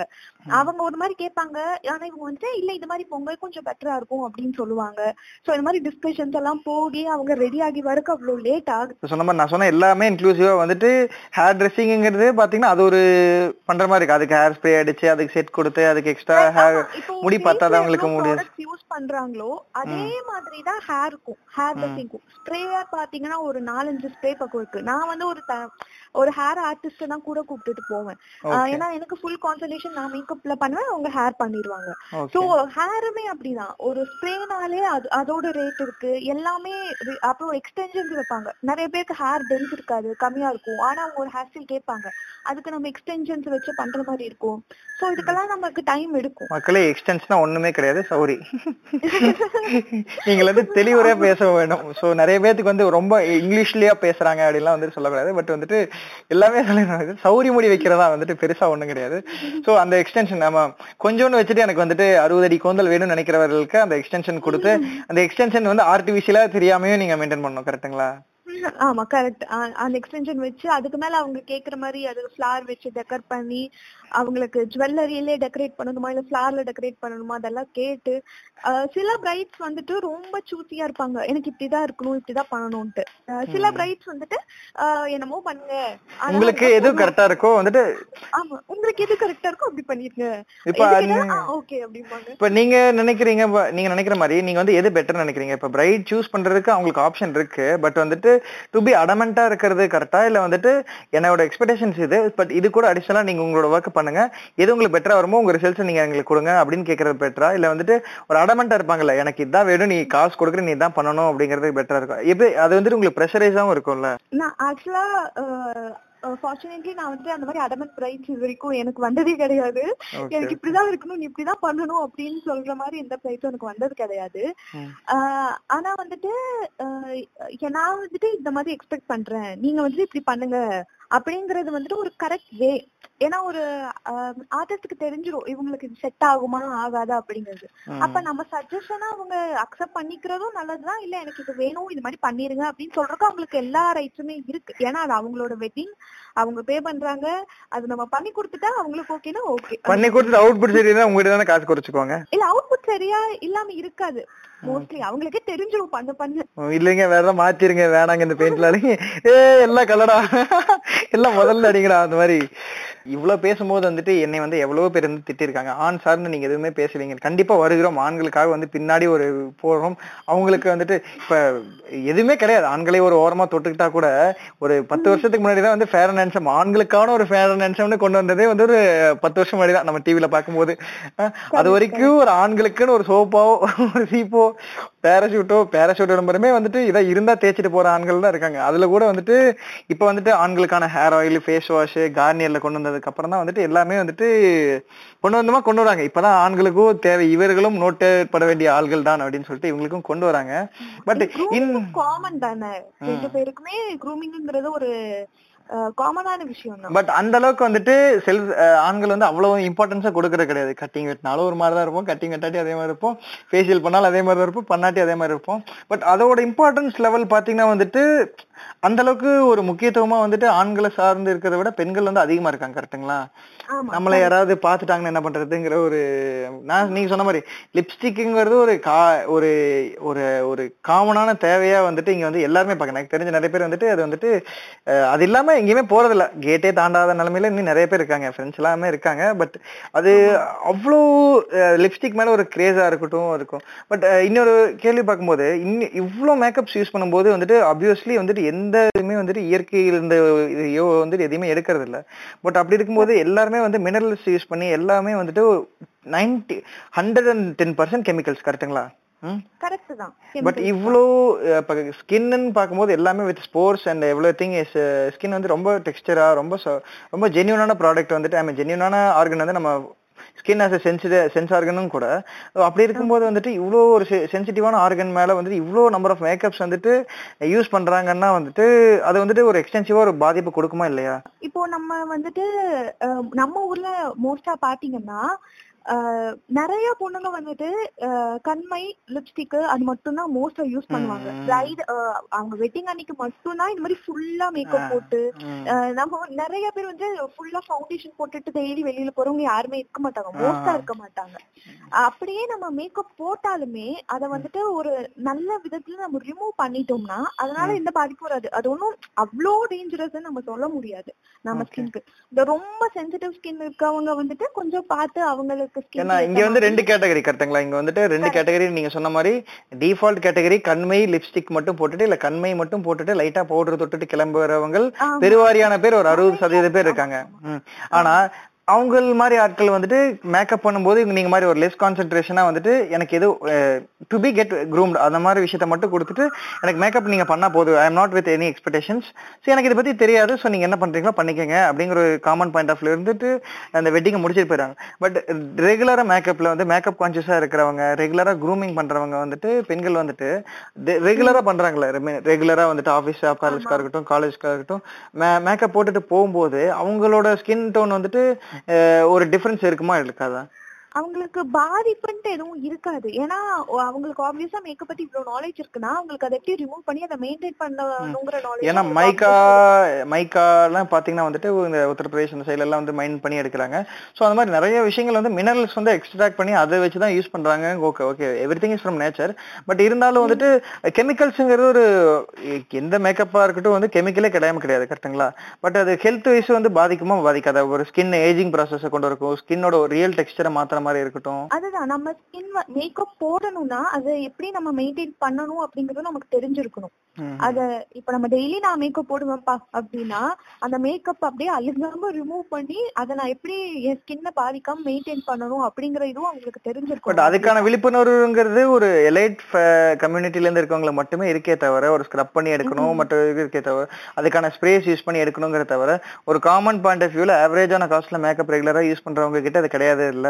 ஆமா, இப்போ ஃபாரினர்ஸ் பாத்தீங்கன்னா அவங்க டே டு டே லைஃப்ல வந்துட்டு மேக்கப் போடுவாங்க. எங்களுக்கு கிளாஸ் எடுக்கும்போது என்ன சொன்னாங்கன்னா ஃபாரினர்ஸ் வீடியோ நிறைய பாருங்க, மேக்கப் வீடியோஸ். அவங்க வந்துட்டு டெய்லி அவங்களுக்கு வந்து மேக்கப்ங்கிறது ஒரு சப்ஜெக்டாவே இருக்கும். அவங்க டெய்லி மேக்கப் கேரி பண்றவங்க. சோ அவங்களுக்கு வந்துட்டு அதோட ப்ரொசீஜர்ஸ், அதை எப்படி ரிமூவ் பண்ணணும், அவங்க ஸ்கின் மெயின்டைன் பண்ணணும் எல்லாமே அவங்களுக்கு நல்லா தெரியும். இப்ப டே டு டே நான் மேக்கப் போடுவேன்ப்பா அப்படின்னு சொல்றவங்க அத எப்படி அதை வந்துட்டு மெயின்டைன் பண்ணணும் அப்படிங்கிறது அவங்க தெரிஞ்சுக்க வேண்டியது. ஏன்னா அந்த விழிப்புணர்வு இல்லாதனால ஒரு சீக்கிரம் ஏஜிங் ப்ராசஸ் வந்து அதிகமா இருக்கு.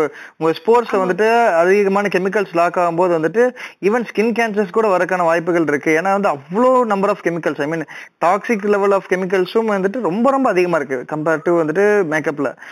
அப்படி இருக்கும்போது அவ்வளோ விஷயத்த வந்து நீங்க டேரக்டா ஸ்கின்ல வந்துட்டு ஒரு ஃபங்க்ஷன்லயோ இதுலயோ யூஸ் பண்ணா ஓகே, பட் ரெகுலர் மேக்கப்ல யூஸ் பண்றவங்க அந்த கான்சென்ட்ரேஷன் வந்துட்டு கண்டிப்பா பார்த்து ஆகணும்ல.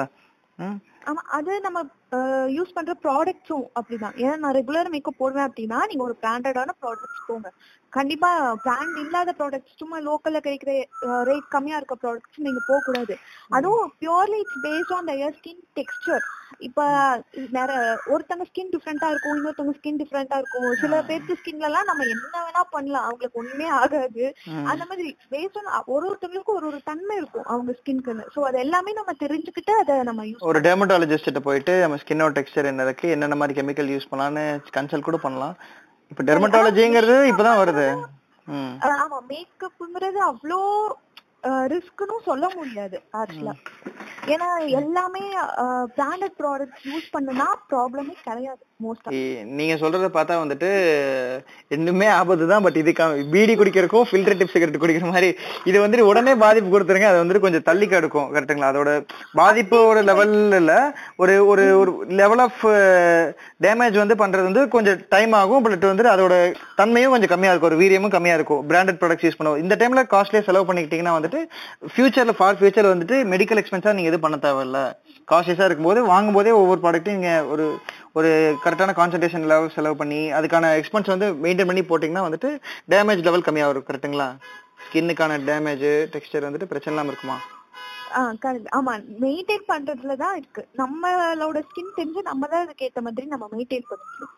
அதுவும் நம்ம ஊர்ல மோஸ்டா இந்த ப்ராப்ளம் வரக்கு சான்ஸே இல்லை. ஏன்னா மோஸ்ட் ஆஃப் த பொண்ணுங்க வந்துட்டு இங்க வந்துட்டு நான் டெய்லி அவ்வளோ மேக்கப் போட்டு போவேன்ட்டு எல்லாம் இல்ல. நம்ம நம்ம பக்கத்து வீட்டு பொண்ணா இருக்கட்டும், நமக்கு பாக்குற பொண்ணா இருக்கட்டும், என்ன போடு மோஸ்டா கண்மை போட்டிருப்பாங்க. ஃபங்க்ஷனுக்கே போனாலும் வந்துட்டு அப்படியே ஃபுல் கோட்டிங் எல்லாம் போட்டிருக்க மாட்டாங்க. ஐ மீன் ரெண்டு சார்ந்த பெண்கள் இருக்காங்க, பட் பெருவாரியானவர்கள் யாரையுமே நீங்க பெருவாரியா சொல்ல முடியாது, நம்ம ஊருன்னு சொல்ல முடியாது. இப்ப நம்ம சமூகம்னா நமக்கு இருக்க ஒரு ஐம்பது பேரை மட்டும் நம்ம சொல்றோம். பட் ஒரு லார்ஜ் நம்பர் ஆஃப் கிரௌட்லயோ நீங்க பாக்கும்போது வந்துட்டு இரண்டு சா இரண்டு சா கட்சிக்காரர்களும் இருக்கிறார்கள். ஐ மீன் நீங்க சொன்ன மாதிரி சிம்பிள் சிம்பிள் மேக்கப்னு ஒரு ஐடியா இருக்கு, நோ மேக்கப்னு ஒன்று இருக்கு, பிளஸ் வந்துட்டு ஃபுல் மேக்கப்னு ஒன்று இருக்கு. இது ஃபுல்லுங்க, இது ஆஃபுங்க, இது குவார்ட்டருங்க, அந்த மாதிரி வந்துட்டு ஸோ மூன்று சார்ந்து இருக்கிறாங்க. கரெக்டுங்களா? Correct correct. நெக்ஸ்ட் பாத்தீங்கன்னா வந்துட்டு இந்த பார்லர்லயும் சலூன்ல என்ன பண்ணுவாங்க ஆக்சுவலா? What makes more time in that? So ஆக்சுவலாக ஒரு பொண்ணு உள்ளே போனது வந்து அதுக்கு என்னென்ன பேஸ் ப்ரொசீஜர், ஐ மீன் பேசிக்காக என்னென்ன பண்ணுவாங்க, ஃபுல் எக்ஸ்டென்ட்டை வந்துட்டு உள்ளே போனால் என்ன பண்ணுவாங்க, ஒரு க்ரீன் ட்ரெண்ட்ஸ்லையோ நேச்சுரல்ஸ்லையோ மற்ற எந்த பியூட்டி சலூன்லையோ என்ன நடக்குது ஆக்சுவலாக? ஓகே, இதில் இதுலையும் கேட்டகரியாக நம்ம பிரிச்சுக்கலாம். எப்படின்னா பார்லருக்குள்ளே போயிட்டு ஜஸ்ட் ஐப்ரோ த்ரெட்டிங் பண்ணிட்டு வேக்சிங் மட்டும் பண்ணிட்டு வர பொண்ணுங்க இருக்காங்க. நீங்கள் எல்லாமே வந்துட்டு நீங்கள் வந்துட்டு நீங்கள் வந்து தமிழ் தேசியம் பேசணும், எல்லாமே தமிழில் சொல்லுங்கள். ஐப்ரோ த்ரெட்டிங்னா என்ன எல்லாமே தமிழில் சொல்லுங்கள். புருவத்தை செதுக்குவது செதுக்குவது ஓகே. ஐப்ரோஸ் எடுப்பாங்கல்ல, சோ அது மட்டும் பண்ணிட்டு நாலா அந்த கேட்டகரி. அது எதுக்கு பண்ணனும்? அது எதுக்கு பண்ணனும்? ஏன்னா கொஞ்சம் கொஞ்சம் அங்க இருந்து இருக்கிறத கொஞ்சம் அழகா ஒரு ஷேப்பா கொண்டு வருவாங்க. ஓ, அது வந்து எல்லா பொண்ணுங்களும் காமனா பண்றது. மேக்கப்பே போடாத பொண்ணுங்க கூட ஐப்ரோஸ் எடுப்பாங்க. ஓகே. அதுக்கப்புறம் சில பொண்ணுங்க வந்துட்டு அங்க இருக்க எல்லா ட்ரீட்மெண்ட்ஸும் இருப்பாங்க. லைக் ப்ளீச்சிங் பண்றதா இருக்கட்டும், ஃபேஷியல் பண்றதா இருக்கட்டும், அப்புறம் எல்லாமே இருப்பாங்க. சில பேர் வந்துட்டு நெயில்ஸுக்காக போவாங்க. ஆஹ் அதுக்கப்புறம் அந்த மாதிரி க்ரூமிங்காக தான் சலூனுக்கு மோஸ்டா போறது. ஐ மீன் அந்த க்ரூமிங்ல வந்துட்டு பேஸ் இன்க்ளூசிவ் வந்துட்டு இந்த மேனிக்யூர் பெடிக்யூர்ங்கிறது அதிகமான வார்த்தை வந்துட்டு சினிமால பயன்படுத்துறாங்க. சோ அதெல்லாம் என்னென்ன? ஒன்றும் இல்லை, பெடிக்யூர்னா பெடிக்யூர் மேனிக்யூர்னா நம்ம ஜஸ்ட் கையில இருக்க நெயில்ஸும் காலில் இருக்க நெயில்ஸையும் நல்லா ஷேப் பண்ணி கிளீன் பண்றது, அவ்வளவுதான். அதுக்கப்புறம் அதுல நெயில் பாலிஷ் வச்சு எக்ஸ்டென்ஷன் வைப்பாங்க, அவ்வளவுதான். அதுல வேற ஒரு பெருசா எதுவுமே கிடையாது. வேற அதான் மற்ற விஷயங்கள் ஏன் டைம் எடுக்குது? உள்ள போனா வந்துட்டு ஏன் அவ்வளவு டைம் எடுக்குது? ஆப்வியஸா டைம் எடுக்கும் இல்லையா? அவங்க இப்போ ஒரு மெனிக்யூர் பெடிக்யூர் போனாலே அவங்க நம்ம நெயில்ஸ் ஃபர்ஸ்ட் க்ளீன் பண்ணுவாங்க, அதுக்கப்புறம் ஷேப் பண்ணுவாங்க, அந்த மாதிரி இருக்கு. இப்போ ஒரு ஃபேஷியலுக்குன்னு போனா ஃபர்ஸ்ட் ஒரு க்ரீம் போடுவாங்க, அது ஒரு ஃபிஃப்டீன் மினிட்ஸ் ட்ரை ஆகணும், அதுக்கப்புறம் இன்னொன்று போடுவாங்க, அதுக்கப்புறம் பீல் ஆஃப் அப்படின்னு ஒன்று இருக்கு, அது போட்டு அதை எடுப்பாங்க. அது மாதிரி ஒரு பெரிய ப்ரொசீஜர் அது. அதுக்கு கண்டிப்பா நான் ஒரு டைம் ஃபேஷியல் பண்ணப்போ எனக்கு ஒரு த்ரீ ஹார்ஸ் ஆச்சு அங்க இருந்துட்டு வெளியில் வரக்கு. அதே மாதிரி சலூன்ல ஹேர் பண்றாங்க இல்லையா, இந்த கெராட்டின் ட்ரீட்மெண்ட், ஹேர் ஸ்ட்ரைட்னிங், அதெல்லாம் அதுக்குமே என் ஃப்ரெண்டுக்கு ஒரு ஹாஃப் டே ஆச்சு அவளோட ஹேரை ஃபுல்லா ஸ்ட்ரைட் பண்ணி முடிக்கிறதுக்கு. இப்ப அதுல பெதர்கட்டு, ஆப் கட்டு, குருவி கட்டு எல்லாம் பண்றாங்கல்லங்க. இப்ப வந்துட்டு நல்லா இருக்க முடியும் ஸ்ட்ரெயிட்டன் பண்ணதும், ஸ்ட்ரெயிட்டா இருக்க முடியும் வந்துட்டு கேர்ள் பண்றதும், இந்த மாதிரி விஷயங்கள்லாம் இப்ப அதுல அதெல்லாமே பார்க்கும்போது இப்ப ஹேர் டேமேஜ் ஆகிறதுக்கு வாய்ப்பு இருக்குங்களா? அந்த மாதிரி அதுலயும் வந்துட்டு இருக்கு அமௌண்ட்ஸ் இருக்குல்ல. ஐ மீன் ஹேரை பார்க்கும் போதுமே வந்துட்டு அவ்வளவு கெமிக்கல்ஸ் யூஸ் பண்றாங்கல்ல, அது வந்துட்டு டைரக்டா ஸ்கேல்ப்ல போகும்போது வந்துட்டு அஃபெக்டா இருக்கதான் வாய்ப்பு இருக்குல்லங்க. அதுவும் பேஸ்ட் ஆன் ஹேர் டெக்ஸ்டர் தான். நான் வந்து ஆக்சுவலா என்னோட பர்சனல் எக்ஸ்பீரியன்ஸ் ஒன்று சொல்றேன். நான் நேச்சுரலுக்கு போயிருந்தேன், என்னோட ஹேர் ஏதோ பண்ணணும் ஸ்ட்ரைட்னிங் பண்ணணும் எதுக்கோ போயிருந்தேன். அப்ப அவங்க கிளியரா சொல்லிட்டாங்க, உங்களுக்கு ஆல்ரெடி ஹேர் வந்து டென்ஸ் கம்மியா இருக்கு, ஸ்ட்ரைட்னிங் பண்ணீங்கன்னா முடி கொட்டும், கொஞ்ச நாளைக்கு ஹேர் ஃபால் ப்ராப்ளம் இருக்கும் அப்படின்னு சொன்னாங்க. அவங்க ரொம்ப வந்துட்டு ஓப்பனா சொன்னாங்க. அதுக்கப்புறம் ஓகே அப்படின்னு சொல்லிட்டு நான் வந்துட்டேன். சோ இந்த மாதிரி ப்ராப்ளம்ஸ் இருக்கதா செய்யும். ப்ராப்ளம்ஸ் ட்ரான்ஸ்பரண்டா சொல்றதுங்கிறது ஒரு நல்ல விஷயம். ஐ மீன் நீங்க சொன்ன மாதிரி நேச்சுரல்ஸ்ங்கிறது ஒரு நல்ல ஒரு பிராண்டா இருக்கும்போது வந்துட்டு இதை ஒரு ட்ரான்ஸ்பரண்டா சொல்லிடுறாங்க. பட் லோக்கல் பார்லர்ஸ் எல்லாம் பார்க்கும்போது வந்துட்டு அதான் லோக்கல் பார்லர்ல எல்லாம் பாரும்போது அதுக்கு பண்ண ஒரு ஃபைவ் தௌசண்ட் சார்ஜ் பண்ணலாங்கிற ஒரு விஷயத்த மட்டுமே அவங்க முன்னெடுத்துறாங்களே தவிர அவங்க யூசருக்கு என்ன ப்ராப்ளம், எண்ட் யூசருக்கு என்ன ப்ராப்ளம் வரப்போகுதுங்கிறத வந்துட்டு சொல்லுங்க. இப்ப நிறைய பேர் இந்த மாதிரி பிரச்சனையை திருப்பி போய் ரெண்டாவது ரவுண்டு கேட்கும் போது சில பேத்துக்கு கொட்டும், சில பேத்துக்கு கொட்டாதுங்க. உங்களுக்கு கொட்டிடுச்சு என்ன பண்றதுங்கிறத மாதிரி கொஞ்சம் கொழுப்பா பேசுற விஷயங்கள்லாம் வந்திருக்காங்க. ஏன்னா வந்துட்டு யாருக்குமே அந்த ப்ராப்ளமோட ஃபேஸ் பண்ணும்போது அந்த ட்ராமா ஃபேஸ் பண்ணிருப்பாங்க. திடீர்னு ஹேர் லாஸ் ஆகும்போது அதை எப்படி ஃபேஸ் பண்ண தெரியாது. திருப்பி போய் அவங்களும் ஒரு டிசப்பாயிண்டிங்கான ஆன்சர் கொடுக்கும்போது வந்துட்டு அதுக்கு ஒரு கிரீம் போட்டு, அதுக்கு ஒரு தனி ஷாம்பு போட்டு, அது தேவையில்லாத ஆக்சுவலா தலைவலி தான் அது. இப்போ உமன் பாடின்னு சொல்லும்போது அப்ஜெக்டிஃபை பண்றதா நினைக்க வேணாம், பட் வந்துட்டு டாப் டு பாட்டம் வந்து எல்லாத்துக்குமே வந்து மேக்கப் ப்ராடக்ட்ஸ் இருக்கு, கரெக்ட்டுங்களா? ஐ மீன் இப்போ ஹேர் க்ரூமிங்காக இருக்கட்டும், நெயில் க்ரூமிங்காக இருக்கட்டும், வந்துட்டு நெக்ஸ்ட் டேட்டூஸ்ல இருக்கிறதுனாலும் சரி, நெக்ஸ்ட் வந்துட்டு அது வந்து ஒரு காம்ப்ளெக்ஸான இருக்கனால வந்துட்டு எல்லாமே வந்துட்டு வாழை மரம் போல் வந்துட்டு எல்லாத்துக்குமே இங்கே செலவு இருக்கு, கரெக்ட்டுங்களா? எல்லா விஷயத்துக்குமே வந்துட்டு க்ரூமிங்னா வந்துட்டு நீங்க ஹெட் டு கால் வரைக்கும் எல்லாத்துக்குமே நான் வந்து க்ரூமிங் பண்ண முடியும். ஆமா, இப்போ ஹேர்ன்னே எடுத்துக்கோங்க. இப்ப நான் டானி அண்ட் கைல போய் ஒரு கெராட்டின் ட்ரீட்மெண்ட் பண்றேன். அங்க வந்துட்டு என்னோட ஹேர் வந்து ஒரு ஜஸ்ட் ஒரு ஷோல்டர் வரைக்கும் தான் இருக்கும். ஆனா எனக்கு மொத்தமா அவ அந்த ட்ரீட்மெண்ட் பண்ணோம்னா அவங்க குடுக்குற ஷாம்பு அண்ட் கண்டிஷனர் தான் நம்ம யூஸ் பண்ணுவோம். சோ அது மொத்தமா சேர்த்து என்னோட பில் வந்து அரௌண்ட் தேர்ட்டீன் தௌசண்ட் வந்தது. அது போக நம்ம மாசம் மாசம் ஸ்பா போற மாதிரி இருக்கும். சோ இது வந்துட்டு பியூரா அந்த கேர்ள்ஸ் தான் சூஸ் பண்ணணும், இது வேணுமா வேண்டாமா அப்படிங்கறது அவங்க தான் சூஸ் பண்ணணும். கட்டிங் சேவிங் கட்டிங் சேவிங் நூத்தி ஐம்பது பிளஸ் ஐம்பது இருநூறு ரூபாய், சரிங்களா? ரெண்டு மாதத்துக்கு ஒரு முறை பண்றோம். மாதம் மாதம் பண்ணினாலே வந்து ரெண்டாயிரத்தி நானூறு ரூபாய். ரெக்யூட்டடான கணக்கு போனீங்கன்னா முந்நூறு ரூபா. சோ பன்னெண்டு மாதத்துக்கு கணக்கு போட்டீங்கன்னா மூணாயிரத்தி ஐநூறு ரூபாயில இருந்து நாலாயிரம் ரூபா வச்சுக்கோங்க வருஷத்துக்கு வருஷத்துக்கு ஆக்சுவலா. என்னன்னா பொண்ணுங்களுக்கு அது பிடிச்சிருக்கு. நம்ம ஹேர் வந்துட்டு ரொம்ப சில்கியா சாஃப்டா மெயின்டைன் பண்ற மாதிரி கொச்ச கொச்சன்னு இல்லாம நீட்டா இருக்கிறது அவங்களுக்கு பிடிச்சிருக்கு. சோ அவங்க அதுக்கு ஸ்பெண்ட் பண்றதுக்கு தயாரா இருக்காங்க. அதுதான் விஷயம். ஹேர் லாங்கா இருந்தா பிடிக்கும் அப்படின்னு சொல்லுவாங்க. ஹேர் வந்துட்டு பொண்ணுங்களுக்கு வந்து அழகா ரொம்ப நிறைய தான் எனக்கு பிடிக்கும்னு சொல்லுவாங்க. நான் எனக்கு பிடிக்கும்னு வச்சுக்கோங்களேன். அப்ப வந்துட்டு அதை கட் பண்றாங்கல்ல, இப்ப கட் பண்றதுக்கு அதை மெயின்டெனன்ஸ் பண்ண முடியாம கட்டுறாங்க, கட் பண்றாங்கல்ல.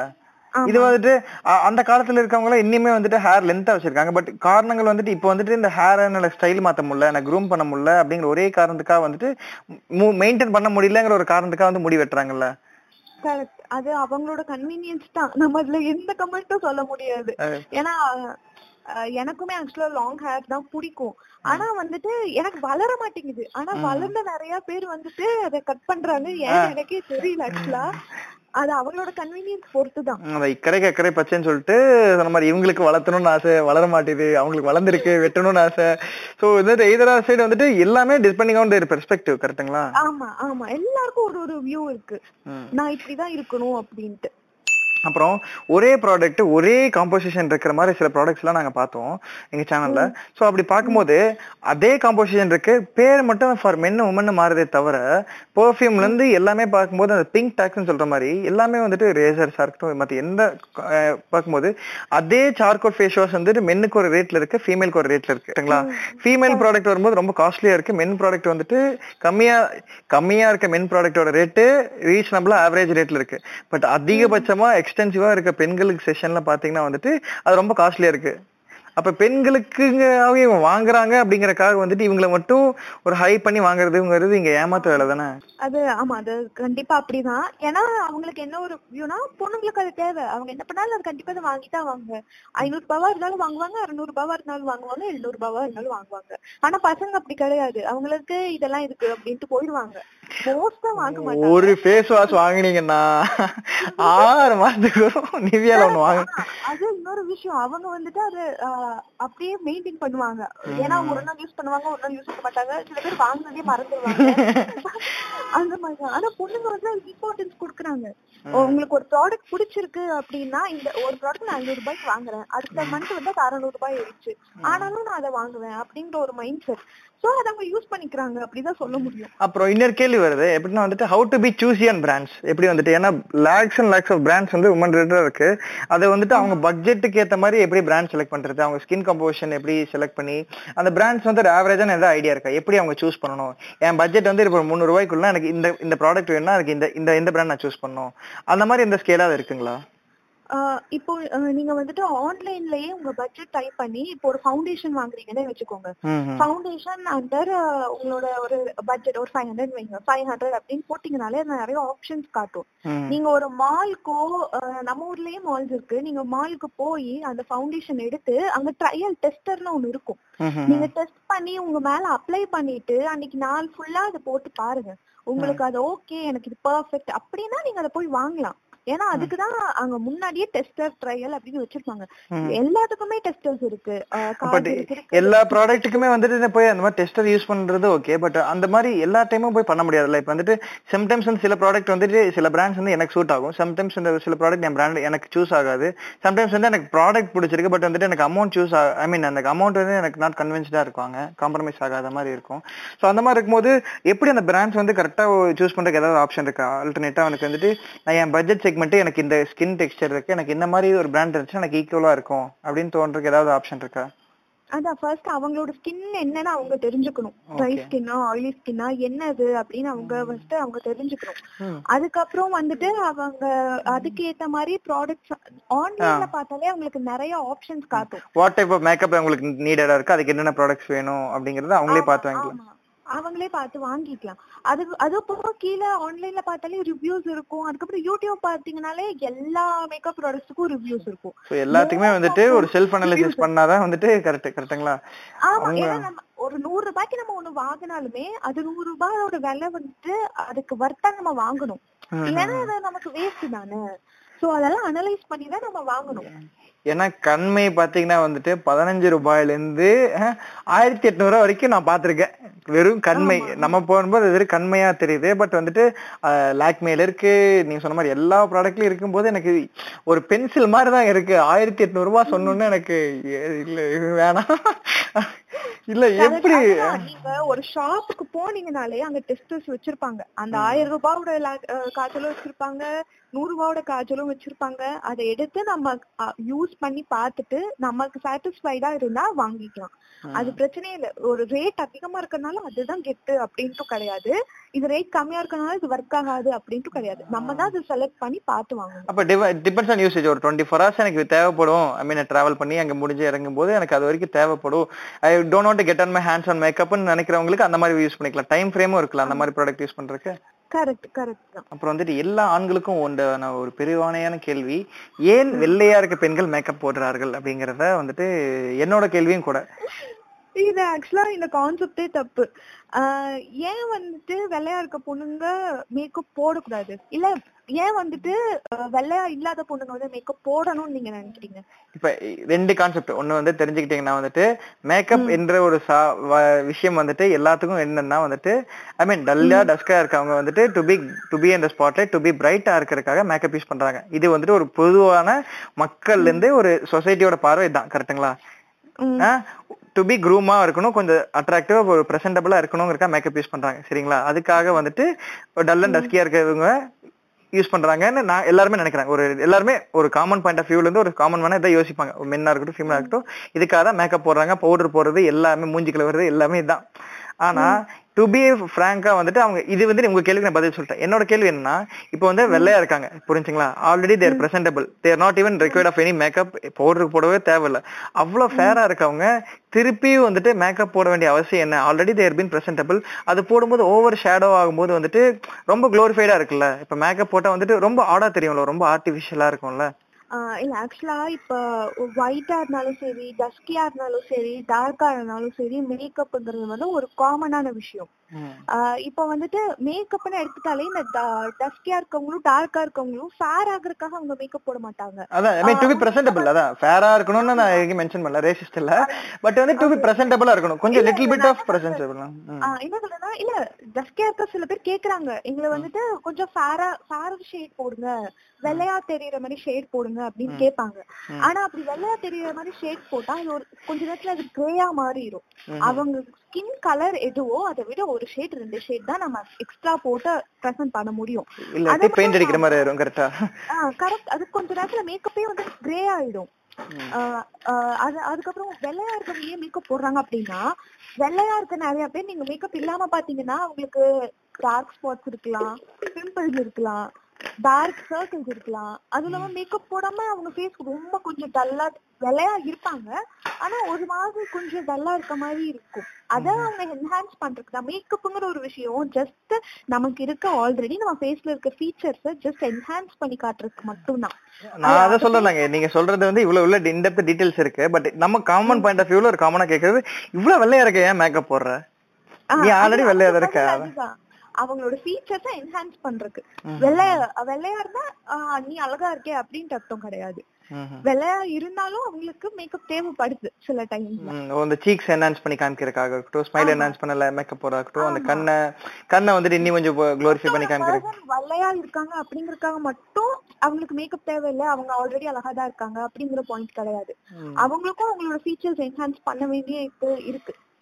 எனக்கு பொறுத்தளவுக்கு இது ரொம்ப நாளா யாராவது கேட்கணும்னு ஆசை, பட் எப்படி கேட்கறேன்னு தெரியல. கேட்டா கண்டபடி திட்டுவாங்க. ஸோ இது வந்துட்டு ஒரு மேக்கப் ஆர்டிஸ்டே கேட்போம், ஸோ ஏன் வெள்ளையா இருக்க அவங்க மேக்கப் போடுறாங்க, இது வந்துட்டு தான் அது ஒரு கேள்வியா இருந்துச்சு ரொம்ப நாளாவே. வந்துட்டு எப்படி கேட்கலாம் அப்படின்ற ஒரு மாதிரி தான் இருந்துச்சு. நிறைய பேருக்கு இது ஒரு கேள்வியா தான் இருக்கு. இப்ப வீட்லயே கேட்பாங்கல்ல வெள்ளையா தானே, வீட்லயும் வந்துட்டு நிறைய பெண்களையும் வந்து கேட்டு நான் பாத்திருக்கேன். ஆமா, அதுதான் இதுதான் ரீசன் ஆக்சுவலா. நீங்க இந்த இன்ஸ்டால ஐஜிடிவி வீடியோஸ்லயே பாருங்க, நிறைய நார்த் இந்தியன்ஸ் ரொம்ப ஃபேரா இருப்பாங்க, பட் ஸ்டில் மேக்கப். ஆமா, ஆனா வெள்ளையா தான் இருப்பாங்களே தவிர அவங்க ஃபேஸ்ல வந்துட்டு ஒரு ஃபீச்சர்ஸ் இருக்காது, ஒரு மாதிரி டல்லா இருப்பாங்க. அப்புறம் மேக்கப் போட்டதுக்கு அப்புறம் டோட்டலா சேஞ்ச் ஆவாங்க. அதுக்கேற்ற மாதிரி ட்ரெஸ்ஸும் போடும்போது அதுக்கேற்ற ட்ரெஸ் அப்பரல்ஸ் போடும்போது கரெக்டா மாறிடுவாங்க. ஃபேரா இருக்கறனால வந்துட்டு எனக்கு மேக்கப் வேண்டாம் அப்படிங்கிறது வந்துட்டு அது கான்செப்டே இல்ல ஆக்சுவலா. அப்புறம் இந்த பிராண்ட்ஸ் பத்தி பேசும்போது அந்த பொண்ணுக்குள்ள அந்த கான்ட்ரவர்சி வரும் பாத்திருக்கீங்களா. நான் இந்த பிராண்ட் யூஸ் பண்றேன், நான் லாக்மே யூஸ் பண்றேன், நீ கார்னியர் யூஸ் பண்ற, இது நல்லா இருக்காது அது நல்லா இருக்கும். அந்த பிராண்ட் மேல இருக்க கிரேஸ் வந்துட்டு இங்க அதிகமா பண்றாங்களே. இப்ப இவங்க கொடுக்குற மார்க்கெட்டிங்கா இருக்கட்டும், ப்ரோமோஸா இருக்கட்டும், அட்வர்டைஸ்மெண்ட்ஸா இருக்கட்டும், அந்த பிராண்ட்ஸ் நோக்கி இவங்க போகணும். இப்ப என்னதான் மேக்கப் போட்டாலுமே வந்துட்டு நான் இந்த பிராண்ட்ல போட்டாதான் நான் வந்துட்டு டு பி நான் வந்துட்டு எலைட்ல இருக்கேன், நீங்க வந்துட்டு ரொம்ப லோவா இருக்கீங்க, அந்த மாதிரி ஒரு கான்செப்ட்ல வந்துட்டு பொண்ணுகளுக்குள்ள சும்மாவே கிளாஷ் ஆகும். பட் இதெல்லாம் ஒரு காரணமா எடுத்து கிளாஷ் ஆகும்ல. ஆமா, இப்போ நான் ஸ்கூல் படிச்ச போது ஸ்கூல்ல எல்லாம் வந்துட்டு அந்த லாக்மே லாக்மே அப்படிங்கிற ஒரு காய்ச்சல் வரக்கு முன்னாடி எல்லாரும் இந்த டப்பால இருக்குள்ள கண்மை அப்புறம் டிவில ஆட் வர ஆரம்பிச்சது. இந்த கரீனா கபூர் வந்துட்டு லாக்மே இது பண்ணி வச்சாங்க. அதுக்கப்புறம் அடுத்து ஆலியா வந்துட்டு கொலோசல் மேப்லினோடது இது பண்ணாங்க. அதுக்கப்புறம் எல்லாருமே என்ன கண்மை யூஸ் பண்ற அப்படின்னு கேட்டா நான் லாக்மே யூஸ் பண்றேன்னா டாக்கிங் ஒரு டாக்கிங் மெட்டீரியலாவே வந்துட்டு மேக்கப்போட ப்ராடக்ட்ஸ் வந்துட்டு உள்ள இன்க்ளூசிவா பேசுற அளவுக்கு வந்துட்டு அந்த பிராண்ட்ஸ் வந்து உள்ள என்ஹான்ஸ் பண்ணிடுறாங்க. கரெக்ட்டுங்களா? ஆமா ஆமா. அதுவும் இல்லாம அதோட பிரைஸ் அது லக்ஷ்மி ஒரு ஒரு டூ ஹண்ட்ரட் டூ செவன்டி அப்படின்னா நான் டூ செவன்டி ருபீஸ் ஒரு யூஸ் பண்ற தெரியுமா அப்படிங்கிறது அது ஒரு என்ன சொல்றது ஒரு bright bright bright moment bright மாதிரி. அது இன்ஃபீரியரா பாக்க இப்ப அந்த டைம்ல வந்துட்டு நம்ம கிட்ட அது இல்லைன்னா இன்ஃபீரியரா காமிக்கும், அவங்கள சுப்பீரியரா காமிக்கும். இதெல்லாமே வந்து ஒரு மைண்ட் ரிலேட்டட் ப்ராப்ளமாவும் உள்ள கிரியேட் ஆகும்ல. ஆமா, இப்போ நான் லாக்மே யூஸ் பண்றேன், ஒரு பொண்ணு வந்து இப்ப லாக்மே யூஸ் பண்றா, அவ இன்னொரு பொண்ணுக்கிட்ட இங்க பாத்தியா நான் லாக்மே யூஸ் பண்றேன் இது இவ்வளவு பிரைஸ் அப்படின்னு சொன்னா அவளுக்கும் ஓ சூப்பரா இருக்கு நம்மளும் வாங்கணும் அப்படின்னு இது ஒரு செயின் மாதிரி போயிட்டே இருக்கும். அவங்க நம்மளே அதுக்கு ஆக்சுவலா அந்த பிராண்டுக்கு மார்க்கெட்டிங் பண்ணிக்கிறோம் தெரியாது. நமக்கு நம்ம போட்டிருக்கவங்க வந்துட்டு அடுத்தவங்கள இருந்து இன்ஃபுளுன்ஸ் தான் பண்றீங்க. கரெக்டா? இது வந்துட்டு மார்க்கெட்டிங்கோட இன்ஃபுளுன்ஸ். இது வந்துட்டு நான் போடுறேன் நீயும் போடு, ஒரு பிரஷரைசிங் தானே இது வந்துட்டு. ஆமா ஆமா, சில இடங்கள்ல இது நடக்குது நமக்கே தெரியாம. நம்ம ஒரு விஷயத்தை இன்னொருத்தங்க மேல திணிக்கிறோம். நான் வந்து ரெட்மி போனுக்கு எல்லாம் சொல்லுவேன் பெட்டர் ஃபார் பிரைஸ் மணிக்கு வந்துட்டு ரெட்மி ஓகேவா இருக்கு compared to other brands. Samsung எல்லாம் திருட்டு பய பேருக்காக ஏமாத்தி வித்துட்டு இருக்காங்க. அதனால வந்துட்டு அந்த அதே ஃபீச்சர்ஸ் ரெட்மில பாத்தீங்கன்னா பதினஞ்சாயிரம் கிடைக்கும், சாம்சங்ல பார்த்தீங்கன்னா இருபத்தஞ்சாயிரம் இருபத்தேழாயிரம் கிடைக்கும் வித் அதே ப்ராசர் அதே கம்பர்ட்ல இந்த நேம் ஒன்லிக்காக வந்துட்டு. ஸோ அந்த மாதிரி சில விஷயங்கள் வந்துட்டு நம்மளே அது வந்துட்டு வேர்ட் ஆஃப் மவுத்லான ஸ்ப்ரெட் ஆகும். பாத்தீங்கன்னா நிறைய விஷயங்கள் பாத்தீங்கன்னா இந்தியா பொறுத்தளவுக்கு வந்துட்டு நீங்க பேனர் வைக்கிறதோ ஃபிளெக்ஸ் வைக்கிறதோ விட அந்த வேர்ட் ஆஃப் மவுத்ல ஸ்ப்ரெட்டிங் தான் வந்து பெட்டர் அட்வர்டைஸ்மெண்டா அவங்க வந்து இங்க கருதுறாங்க. கரெக்ட்டுங்களா? அதனாலதான் இந்த டெஸ்ட் நீங்க சொன்ன மாதிரி இந்த டெஸ்ட் கொடுக்கறதா இருக்கட்டும், டெஸ்டர் கொடுக்கறதா இருக்கட்டும், எல்லா விஷயமே வந்துட்டு டச் அண்ட் ஃபீலா இருக்கட்டும், நிறைய விஷயங்கள் வந்துட்டு அந்த வேர்ட் ஆஃப் மவுத். இப்ப மேக்கப்பே எப்படி சொல்றாங்க, நீங்க என்னதான் ஆயிரம் கார்டு அடிச்சு ஊரு ரூபா நீங்க கொடுத்தாலுமே ஒரு மேக்கப் நீங்க நல்லா கொடுத்து அது நாலு பேர் பார்த்தா மட்டும்தான் நெக்ஸ்ட் டைம் அவங்களுக்கு போட்டவங்க யாருன்னு கேளு அப்படிதான் சொல்றாங்க. இப்ப அவங்க ஃப்ரெண்ட்ஸ் பார்த்து அப்படி போறவங்க தான் பண்றாங்க. கரெக்ட். ஆமா, அது இது ஒரு செயின் ப்ராசஸ் மாதிரி தான் போயிட்டே இருக்கும். நம்ம இப்போ ஒரு ஒருத்தங்க ஒரு பொருள் வச்சிருக்காங்க, அட்லீஸ்ட் நம்ம போய் அதை செக் ஆச்சு பண்ணுவோம். அது என்ன எத்தனை விலை என்ன ஏது அப்படின்னு நம்ம பார்ப்போம். நமக்கே தெரியாம அது நம்மள இன்ஃப்ளூயன்ஸ் பண்ணிரும் ஈஸியா. ஆனா அப்புறம் வந்துட்டு மெயின் பாத்தீங்கன்னா வந்துட்டு இவ்வளோ மேக்கப் எல்லாம் பண்றாங்க, பட் திருப்பி திருப்பி அந்த அதுக்கான கிரேஸ் வந்து குறையறதே கிடையாது இல்ல அவங்க பண்ணாலும். அப்புறம் வந்து இன்னொரு விஷயம் காம்ப்ளிமெண்டரி மேக்கப்னு இருக்கும். உங்களுக்கு தெரியுமா காம்ப்ளிமெண்டரி மேக்கப்னா? காம்ப்ளிமெண்டரி மேக்கப் நான் இது வரைக்கும் கேள்விப்பட்டது இல்ல. காம்ப்ளிமெண்டரி மேக்கப்னா ஒண்ணு இல்லைங்க, இந்த அல்லு சில்லு வண்டு வானு மாமியார் மருமகெல்லாம் பக்கத்துல இருக்கவங்க யார் யார் இருந்தாங்களோ இவங்களுக்கு ஒரு கோட்டு போட்டு அடிச்சு விடுங்க அப்படின்னு சொல்லுவாங்கல்ல. ஆமா ஆமா, இப்ப மேக்கப் ஆர்டிஸ்ட் ஆஃபர்ஸ் கொடுப்பாங்க. நீங்க எங்க கிட்ட பிரைடல் மேக்கப் புக் பண்ணுங்க ஒரு கெஸ்ட் மேக்கப் வந்து ஃப்ரீ அந்த மாதிரி ஆஃபர்ஸ் கொடுப்பாங்க. அது வேணா நான் கேள்விப்பட்டிருக்கேன். ஆனா எங்க சர்க்கிள்ல மோஸ்டா நாங்க இந்த மாதிரி ஆஃபர்ஸ் தர மாட்டோம். நீங்க ஆஃபர் இல்லைங்க, ஒரு ஒரு மேக்கப் மேன் வந்தாலே வந்துட்டு அவங்களுக்கு வந்துட்டு பக்கத்துல இருந்தே இந்த குழந்தைக்கு போட்டுவிடு, ஐ மீன் மாப்பிள்ளையோட பொண்ணோட தங்கச்சி இருந்தா பொண்ணோட தங்கச்சி இருந்தா பொண்ணோட தங்கச்சி கடிச்சு விடு, மாமியார் கடிச்சு விடு, அப்புறம் பையனோட ஐ மீன் மாப்பிள்ளையோட இருந்தா மாப்பிள்ளையோட அக்கா தங்கச்சி அவங்க சொந்தக்காரங்களா இருந்தாங்கன்னா அவங்களுக்கெல்லாம் அடிச்சு விடு, ஏப்பா இவ்வளவு வாங்குறது அடிச்சு விட மாட்டியா அப்படின்னு ஒரு எம்பாரசிங்கான மூமெண்ட்ல கொண்டு வந்து ஃப்ரீயா வாங்கிட்டு போயிடும். ஆமா ஆமா கரெக்ட் கரெக்ட் கரெக்ட் இது சொல்லியே ஆகணும். தயவு செஞ்சு அந்த மாதிரி யாரும் பண்ணாதீங்க. ஏன்னா வந்துட்டு அவங்க ஒருத்தங்களுக்கு வந்துட்டு பேசிதான் வந்திருக்காங்க, இவங்களுக்குதான் மேக்கப் போடணும் அப்படின்னு அவங்க வந்திருக்காங்க. இப்ப இவங்களுக்கும் போடுப்பா அப்படின்னு சொன்னா அதுக்கேத்த சார்ஜ் அவங்க கொடுக்கணும். அவங்க ஒன்னும் கெஸ்ட் மேக்கோருக்கு அவ்வளவு சார்ஜ் பண்ண போறது இல்ல, ஜஸ்ட் ஒரு கொஞ்சம் தான் சார்ஜ் பண்ண போறாங்க. சோ அதையும் அவங்க பாத்து இப்ப புரிஞ்சா காம்ப்ளிமெண்டரி மேக்கப் என்னன்னு நீங்களே கொந்தளிச்சிட்டீங்க. என்னோட பிரைட் வந்து என்னோட ஒரு பிரைட் வந்து அவங்க தெளிவாவே சொல்லிட்டாங்க போடாதீங்க. ஆமா மாப்பிள்ள சைடு வந்து யாராச்சும் வந்து கேட்டாங்கன்னா மணி ஆகும் சார்ஜ் பண்ணுவோம் இவ்வளவு அப்படின்னு சொல்லிருங்க அப்படின்னு சொன்னாங்க. ஏன்னா அது ஏன்னா பொண்ணு வீட்டுலதான் வந்து மோஸ்ட்லி இந்த மேக்கப் ஸ்டெப்ஸ்க்கு எல்லாம் வந்துட்டு பே பண்ற மாதிரி இருக்கும். இவங்க அல்லுவெல்லாம் போடும்போது நீங்க வந்துட்டு பொண்ணையும் பார்க்கும்போது வந்துட்டு அதை கேட்க முடியாது. அப்புறம் இதுல இன்னொரு ப்ராப்ளம் என்னன்னு பாத்தீங்கன்னா வந்துட்டு பொண்ணோட லெவலுக்கே மேக்கப் போட சொல்லுவாங்க. இப்ப பொண்ணுக்கு இப்ப பொண்ணுக்கு நீங்க சொன்ன மாதிரி வந்து ஸ்கின்னை மாய்ஸ் பண்ணி வெயிட் பண்ணி வெயிட் பண்ணி ஒரு த்ரீ இயர்ஸ் போற மேக்கப்ப பக்கத்துல உட்காந்து இருந்து வேடிக்கை பாக்குறவங்க இதே மாதிரி இப்ப கொஞ்சம் ஃபவுண்டேஷன் போட்டுக்கிறேங்க, கொஞ்சம் ரோஸ் பவுடர் போட்டுக்கிறேங்க, லைட்டா டச் பண்ணி விடுங்க அந்த மாதிரி சொன்னா வந்து ஒரு ஏத்துக்க கூடியமா வந்துட்டு ஒரு கரெக்டா சீன் பேர்ல நீங்க பண்ணி விடலாம் கரெக்டா. ஆனா இந்த எக்ஸ்பெக்டேஷன் லெவல் பாத்தீங்கன்னா அந்த பொண்ணு எப்படி இருக்கோ அதே அளவுக்கு வேணும். ஆக்சுவலா இது வந்துட்டு அவங்க சைட்ல வந்துட்டு முன்னாடியே சொல்லிடணும், எங்களுக்கு வந்துட்டு கெஸ்ட்டுக்கும் மேக்கப் போடணும் இவ்வளவு பேருக்கு மேக்கப் போடணும் அப்படின்னு அவங்க முன்னாடியே இது சொல்லிடணும். இப்ப நாங்க எல்லா மேக்கப்லாம் போட்டு முடிச்சதுக்கு அப்புறம் அவங்க வந்துட்டு இல்ல எங்களுக்கு அவங்க போட்டதே தெரியாது அப்படின்னு சொல்றதுக்கு கூட சான்ஸ் இருக்கு. எனக்கு அந்த மாதிரி ஆக்சுவலா நடந்தது இல்ல, பட் இருந்தாலும் கண்டிப்பா.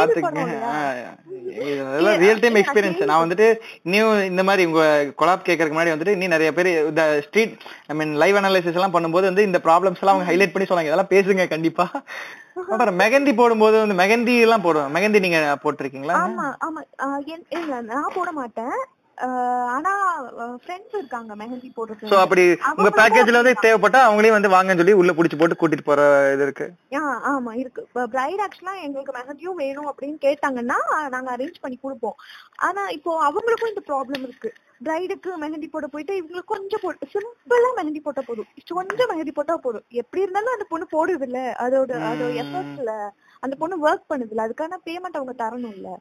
இப்ப அது மெஹந்தி கம்பேர் பண்ணும்போது பாத்தீங்கன்னா வந்துட்டு எனக்கு ஸ்டார்டிங் கூட லக்ஷ்மி அது என்னங்க இருக்கு லக்ஷ்மி காம்ப்ளெக்ஸ்ல வித் டூ ஹண்ட்ரட்ல ஆரம்பிச்சு வந்துட்டு கிட்டத்தட்ட தௌசண்ட்ஸ்ல போற வரைக்குமே வந்துட்டு மேக்கப் போறாங்க கரெக்டுங்களா? ஆமா மெஹந்தி சொல்றீங்களா? மெஹந்தியில் வந்துட்டு ராஜா மூஞ்சி போடுறாங்க, இந்த பக்கம் கிருஷ்ணர் மூஞ்சி போடுறாங்க, அந்த பக்கம் ராதா மூஞ்சி போடுறாங்க. சோ அதுல வந்துட்டு அதுலயும் வந்துட்டு ஏகப்பட்ட விஷயங்கள் வந்துட்டு பண்ணிட்டு தான் இருக்காங்க கரெக்டா? கரெக்ட். இப்போ மெஹந்தியும் நல்ல க்ரூம் ஆயிட்டு வர இண்டஸ்ட்ரி தான். இப்போ இப்போ நம்ம கம்பேர் இந்த சவுத்லயும் பாத்தீங்கன்னா வந்துட்டு மெஹந்தி ஃபங்க்ஷன்ஸ் எல்லாமே வைக்கிறாங்க கரெக்ட்டுங்களா? ஆமா இப்ப அது ஒரு புது ட்ரெண்ட் வந்து இருக்கு.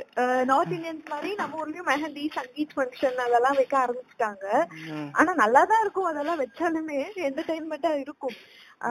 மெஹந்தியும் அப்படிதான், பேஸ்ட் ஆன் த ஆர்டிஸ்ட். அவங்கதான் அவங்கதான் டிசைட் பண்றாங்க, நான் வந்துட்டு இதை பண்ணணும்னா எனக்கு இவ்வளோ ஆகும், அவங்களோட என்னோட எஃபர்ட் இது, எனக்கு இவ்வளவு அமௌண்ட் வேணும் அப்படின்னு அவங்க தான் சார்ஜ் பண்றாங்க. அதுவும் இப்பெல்லாம் ஆர்கானிக் கோன்ஸ் நிறைய வருது, இந்த கெமிக்கல் மெஹந்திஸ் யூஸ் பண்ணாம ஆர்கானிக்கா அவங்களே கிரியேட் பண்ணி போடுறாங்க.